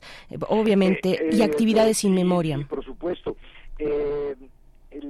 Digamos que el mayor homenajeado este año no cumple, vamos, no es en eh, función de una efeméride sobre él, don Pablo González Canova, porque don Pablo González Canova falleció a los 102 años de edad. Hace dos años eh, habíamos hecho eh, presentaciones que tenían que ver con el centenario de su nacimiento, pero dado que eh, nos abandonó el año pasado, bueno, pues ahora eh, habrán nuevamente charlas y una revisión de su obra y demás. Y también del dramaturgo eh, Sergio Magaña, de Eugenio Aguirre, que tuvo eh, tanto impacto popular, ¿no? Eh, del chileno José Donoso, del, de Truman Capote, el, escritor americano que, pues, entre los jóvenes siempre ha tenido mucha popularidad, fundamentalmente por una novela, ¿verdad? Y vamos a recordar yo diría que intensamente porque va a haber bastantes actividades sobre Nacho Solares, que eh, tanto eh, trabajó, tanto hizo por la eh, educación y la difusión de la cultura en nuestra propia universidad, y sobre José Agustín. ¿verdad? Porque los dos, pues José Agustín tiene escasas semanas de haber fallecido, Nacho falleció en el curso del año pasado y eh, ellos serán algunos de los homenajeados. Vamos a celebrarle sus 70 eh, aniversarios, 70 cumpleaños a la poeta Carmen eh, Boyosa. Eh, o sea que son, como les digo, de las personas que serán recordadas, ¿no? Eh, Sinaloa trae 67 actividades, lo mm. cual es eh, un, muy buen número para presentar eh, sus novedades editoriales, ¿no? Y vamos a tener visitas especiales este año del Estado de Nuevo León, que trae eh, también un buen número de actividades, no es el Estado invitado, ellos fueron hace pocos años, y del Estado de México, que se ha convertido en eh, alguien que ya, eh, vamos, en un Estado que sistemáticamente monta un stand más o menos grande para las dimensiones del Palacio de Minería y que tiene un acervo editorial sumamente rico, sumamente rico, ¿no? Entonces ellos empezaron a, de, después de que fueron el Estado invitado, eh, el año pasado al año siguiente dijeron que eh, querían volver y pues, pues dijimos que sí, la feria participa eh, todo aquel que quiere participar, que quiere eh, tener un stand ahí y presentar eh, actividades suyas, ¿no? Entonces es muy nutrida la, la programación, eh, yo haría la recomendación a quienes eh, nos escuchen y que deseen asistir a la Feria del Libro del Palacio de Minería que usen el transporte público, sobre todo si van en fin de semana. Eh, es mm, bastante sencillo, tenemos varias estaciones del metro muy cercanas ahí en el centro histórico, eh, o bien las líneas de Metrobús que también eh, pasan por ahí, ¿no? Te, quiero subrayar, Bernice, lo que habían ya comentado ustedes, ¿no? La feria abre entre semana de 11 de la mañana a ocho y media de la noche. Eh, en realidad a las ocho y media se vende, se cierra la taquilla, ¿no? Todavía si hay alguien que quiere entrar a esa hora, pues entra, pero ya nada más le queda media hora, ¿no? Para, para visitar, o sea que no es tanto tiempo, pero la feria efectivamente se cierra a las nueve de la noche, ¿no? Y eh, cuesta 20 pesos entre semana, 25 pesos los eh, fines de semana, y tenemos talleres infantiles en donde los padres que llevan niños pueden inscribir a sus, a sus niños, y ellos visitar los libros de su interés tranquilamente mientras saben que sus eh, chicos están ocupados con otros niños. Y eh, una vez me, encontré a una pareja muy simpática que me saludó, me conocieron, en fin, y eh, me dijeron, ahorita tenemos al niño estacionado, me dio el, verbo que usaron, y dijeron, pero ocupamos eso para ver cuáles libros le pueden interesar a él y eh, al rato que lo vayamos a recoger a los talleres lo vamos a llevar para que escoja un libro de los libros que hemos visto no o sea que eh, hay para todos los intereses para todas las edades eh, es es una feria verdad digo a una feria uno va a divertirse y yo le garantizo a los radioescuchas que si uno va a la feria del libro del Palacio de Minería se divierte entre tantas actividades verdad 1100 y toda esa eh, muestra bibliográfica, la mayor de la ciudad en el año, pues hay, hay eh, mucho que hacer. Aparte de que ya estarán en el centro histórico, eh, habiendo acudido al Palacio de Minería, y bueno, se puede aprovechar para dar una vuelta por nuestro muy, muy hermoso centro histórico, al que pues hay muchísimas personas que ya no van nunca, pues porque la ciudad ha adquirido las dimensiones que ya sabemos, ¿verdad? Pero estando ahí se aprovecha. La autoridad del centro histórico nos pidió hace 15, eh, años exactamente hacer una encuesta de salida como las que se hacen en las en las elecciones no eh, ellos querían saber si eh, la gente que iba al centro estando la feria aprovechando ya ah, se metía a la feria o bien si la gente iba a la feria y aprovechando que había ido a la feria veía eh, el centro, ¿no? Y la respuesta fue muy halagadora para nosotros porque eh, resultó que un 88% de las personas encuestadas habían ido a la feria y después de eso pues ya salían y se quedaban en el, en el centro, lo cual implica también una derrama económica para el, el comercio del centro de la alcaldía Cuauhtémoc, ¿no?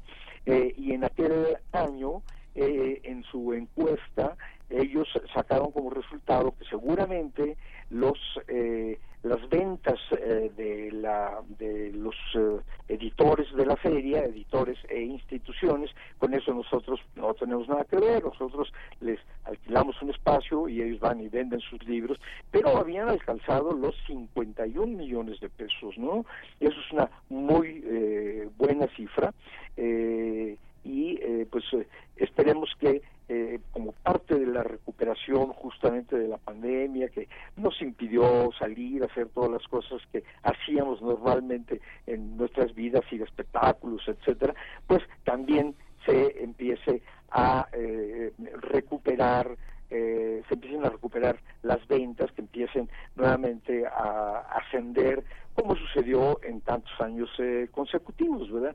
He hablado con los encargados de otras series y pues todos eh, tuvimos, nos vimos afectados, ¿verdad? Por, por la cuestión de la, de la pandemia y pues estamos ahora en el esfuerzo para ver qué resultados hay en las series que han tenido lugar entre el año pasado y este año, este, la nuestra pues empieza mañana, para en función de eso eh, eh, actuar, saber si algo hay que modificar, eh, si hay que hacer algún ajuste. Pues muchísimas gracias, eh, Fernando Macotela, por toda esta pasión, por toda esta información que abre las puertas a todo, a todo el, a todo el mundo, a la feria, a distancia y presencial. Muchas gracias por, por estar con nosotros esta Al mañana. contrario, Miguel, gracias a, a ustedes y a Berenice y a nuestra Radio UNAM. Muy amables. ¿eh? Gracias. Hasta pronto. Bueno, pues el día de mañana inicia ya con presentaciones editoriales, conferencias, mesas redondas, cuentacuentos, talleres, ciclos, jornadas, lecturas en voz alta, recitales, homenajes, festejos. Pueden encontrar todos los detalles, hacer su agenda en filminería.unam.mx. Ahí estará toda la información junto con, claro, las actividades culturales, más de 1.100 actividades eh, y también el catálogo de expositores. Revisen el catálogo de expositores, hay toda una sección eh, donde podremos saber cuáles son las eh, eh, casas editoriales que se dan cita, por supuesto las universitarias, las de nuestra universidad, pero también las de las autónomas de los estados, la, la metropolitana, universidades como la iberoamericana, en fin, van a encontrar un catálogo muy interesante de casas editoriales de México y de otros lugares también en esta feria Fil Minería en su edición 45. Radio UNAM estará por allá, naturalmente, Miguel Ángel. Sí, vamos a estar ahí presentes, vamos a tener una programación a lo largo de toda la semana hasta que concluya la feria aquí en Radio NAM. Todo un equipo se despliega todos los días para llevar hacia ustedes lo, lo más eh, significativo para eh, la visión editorial que tiene nuestra difusora sobre el tema. Bien, pues les repetimos, es eh, filminería.unam.mx el sitio electrónico y busquen así también Filminería en las distintas redes sociales. 9 con 46 minutos. Vamos con música a cargo de Henry Mancini, esta canción que es Petén Gun.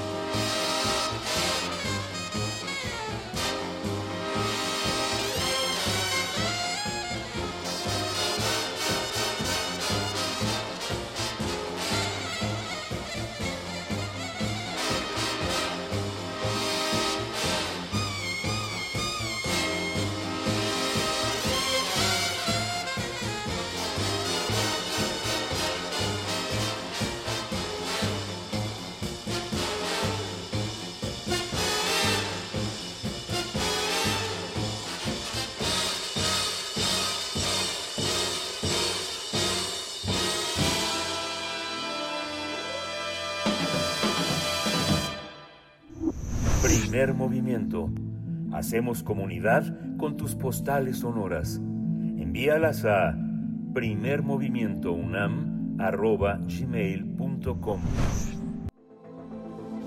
El crisol de la química. Nos acompaña ya esta mañana de miércoles el doctor Plinio Sosa, académico de la Facultad de Química, divulgador científico, para hablarnos de la dimeticona, las demás siliconas y el enriquecedor mestizaje. Doctor Plinio Sosa, buenos días, como siempre, bienvenido. ¿Qué tal, Bere? Buenos días. Miguel Ángel, buen día. Doctor, buenos días. La silicona más común, la más extensamente utilizada, es el polidimetilsiloxano, conocida informalmente como la dimeticona. Lo de polisiloxano, el nombre, se refiere a una larga cadena de átomos alternados de silicio y oxígeno que constituye el esqueleto de todas las siliconas. Hay muchas más, ¿eh? además de la dimeticona, hay muchas más. Lo de dimetil, también el nombre de polidimetilsiloxano, se refiere a que hay dos grupos metilo unidos a cada silicio. La dimeticona es incolora, inodora, transparente, inerte, inocua y por cierto no es inflamable. Cuando se habla de la silicona, normalmente se refieren a esta, a la dimeticona. Las siliconas en general son polímeros inorgánicos constituidos por una cadena oxígeno, silicio, oxígeno, silicio, oxígeno, silicio. El silicio es uno de los elementos del grupo 14 de la tabla periódica. Por eso, al igual que el carbono, tiene la posibilidad de formar cuatro enlaces. Esto permite que en la cadena de las siliconas pueda haber hasta dos sustituyentes sobre cada silicio. Esto está unido a dos oxígenos y además a dos cosas, ¿no? Que pueden ser metilos. Dependiendo de cuáles sean esos sustituyentes, se puede tener una enorme variedad de siliconas, unas muy líquidas y fluidas, otras muy aceitosas y viscosas, y otras más sólidas con una consistencia como la del caucho. Algunas presentaciones comunes pueden ser aceite, grasa, caucho, resina o como masilla. Al igual que los polímeros orgánicos, las siliconas pueden presentar un sinfín de formas a escala nanoscópica, cadenas estrictamente lineales, anillos, jaulas, cadenas interconectadas, redes, etcétera. Debido a su esqueleto típicamente inorgánico, la cadena de oxígenos y silicios, por un lado, y a los sustituyentes orgánicos por el otro, se puede decir que las siliconas son algo intermedio entre los silicatos minerales y los polímeros orgánicos. Por eso pueden tener propiedades mixtas, tanto de unos como de otros, una gama única que ningún otro polímero puede tener. Sus dos propiedades fundamentales son, una, que los enlaces silicio-oxígeno son sumamente fuertes, ciertamente más fuertes que los enlaces carbono-carbono de los polímeros orgánicos. Dos, que esos enlaces silicio-oxígeno tienen una gran libertad de rotación alrededor, ¿no? se pueden girar bastante bien, lo cual le proporciona a toda la cadena una gran flexibilidad. La fuerza de los enlaces silicio-oxígeno hace muy inertes a las siliconas y les da muy buena resistencia tanto frente a la radiación ultravioleta como a las altas temperaturas. Y la flexibilidad de la cadena permite que la viscosidad de las siliconas no dependa tanto de la temperatura y también permite que su temperatura vítrea sea relativamente baja, es decir, no se requiere una temperatura demasiado alta para que las siliconas se tornen gomosas y adquieran cierta elasticidad y cierta capacidad de deformación plástica sin romperse. Otras propiedades que tienen las siliconas son las siguientes, son muchas. ¿sí? Tienen una muy buena estabilidad térmica. Por ejemplo, sus propiedades siguen siendo las mismas, tal cual, desde los 100 grados bajo cero hasta los 250 grados centígrados. Su conductividad, conductividad térmica es muy baja. Se adhieren muy bien al vidrio. Poseen una baja tensión superficial, por lo que son muy útiles en la fabricación de antiespumantes, lubricantes, antiadherentes, etcétera. Repelen el agua y por lo tanto pueden usarse para formar sellos prácticamente herméticos. Respecto a sus propiedades eléctricas, se pueden sintetizar a la medida, aislantes o conductoras. No reaccionan con el oxígeno ni con el ozono, pero sí son permeables al oxígeno, lo dejan pasar. El caucho de silicona es muy útil en aplicaciones médicas donde se requiere una buena aireación y prácticamente no son tóxicas.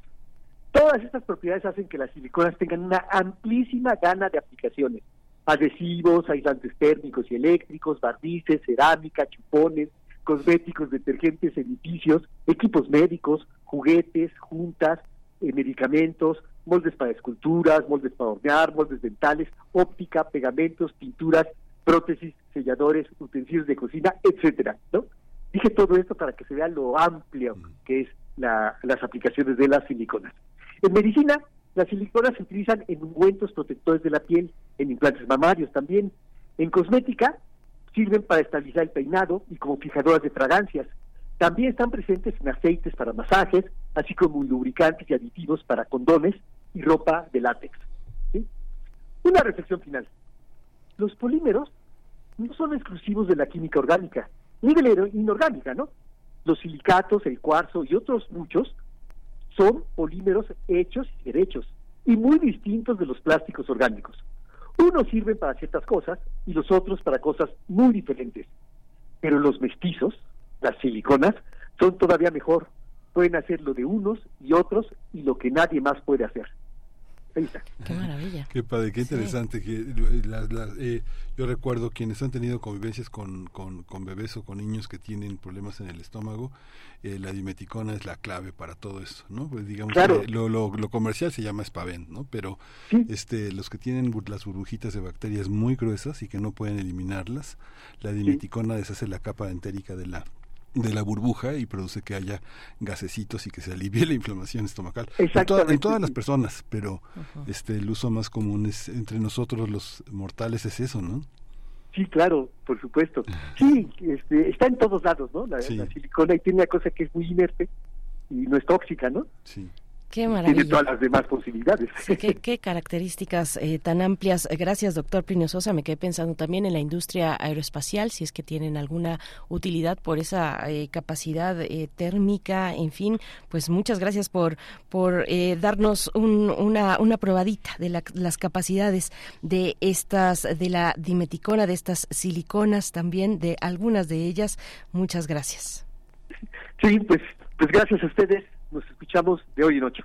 Nos escuchamos hoy en ocho. Hasta la próxima semana, doctor Plinio Sosa. Muchas gracias. Nos están preguntando por acá en redes sociales, ahora que eh, comentábamos sobre la Filminería, la feria del libro más antigua de la capital del país, además hay que decirlo. Eh, nos preguntaban, mm, a ver si tú sabes este dato, Miguel Ángel, eh, si todavía se realiza la feria del libro viejo, porque era casi, nos dice Armando Cruz, en, en paralelo a la Filminería y nos manda un saludo desde Morelos, Emiliano Zapata. Saludos por allá. Sí, hay, un, hay, un, hay dos ferias. Hay una feria que está a dos pasos junto a la librería París, que se ha convertido en la librería en la Feria del Libro de Arte Antiguo y, la, una, y una librería de educación que reúne a varios de los comerciantes, de los libreros de viejo que están en, en, la calle de Donceles, los reúne en una lateral al Banco de México. Ahí, sin falta, ahí están todos. Y en la Feria del Libro Antiguo, pues es muy bonita. Eh, los libreros aprovechan a vender antigüedades también mobiliarias y, y se celebra sin falta ahí. Sí, eh, hacia principios de, de, marzo, así es que bueno, pues sí, la coincidencia en las fechas, la Feria del Libro Antiguo y de Ocasión y la Feria Internacional del Libro del Palacio de Minería que organiza eh, la Facultad de eh, Ingeniería de la UNAM.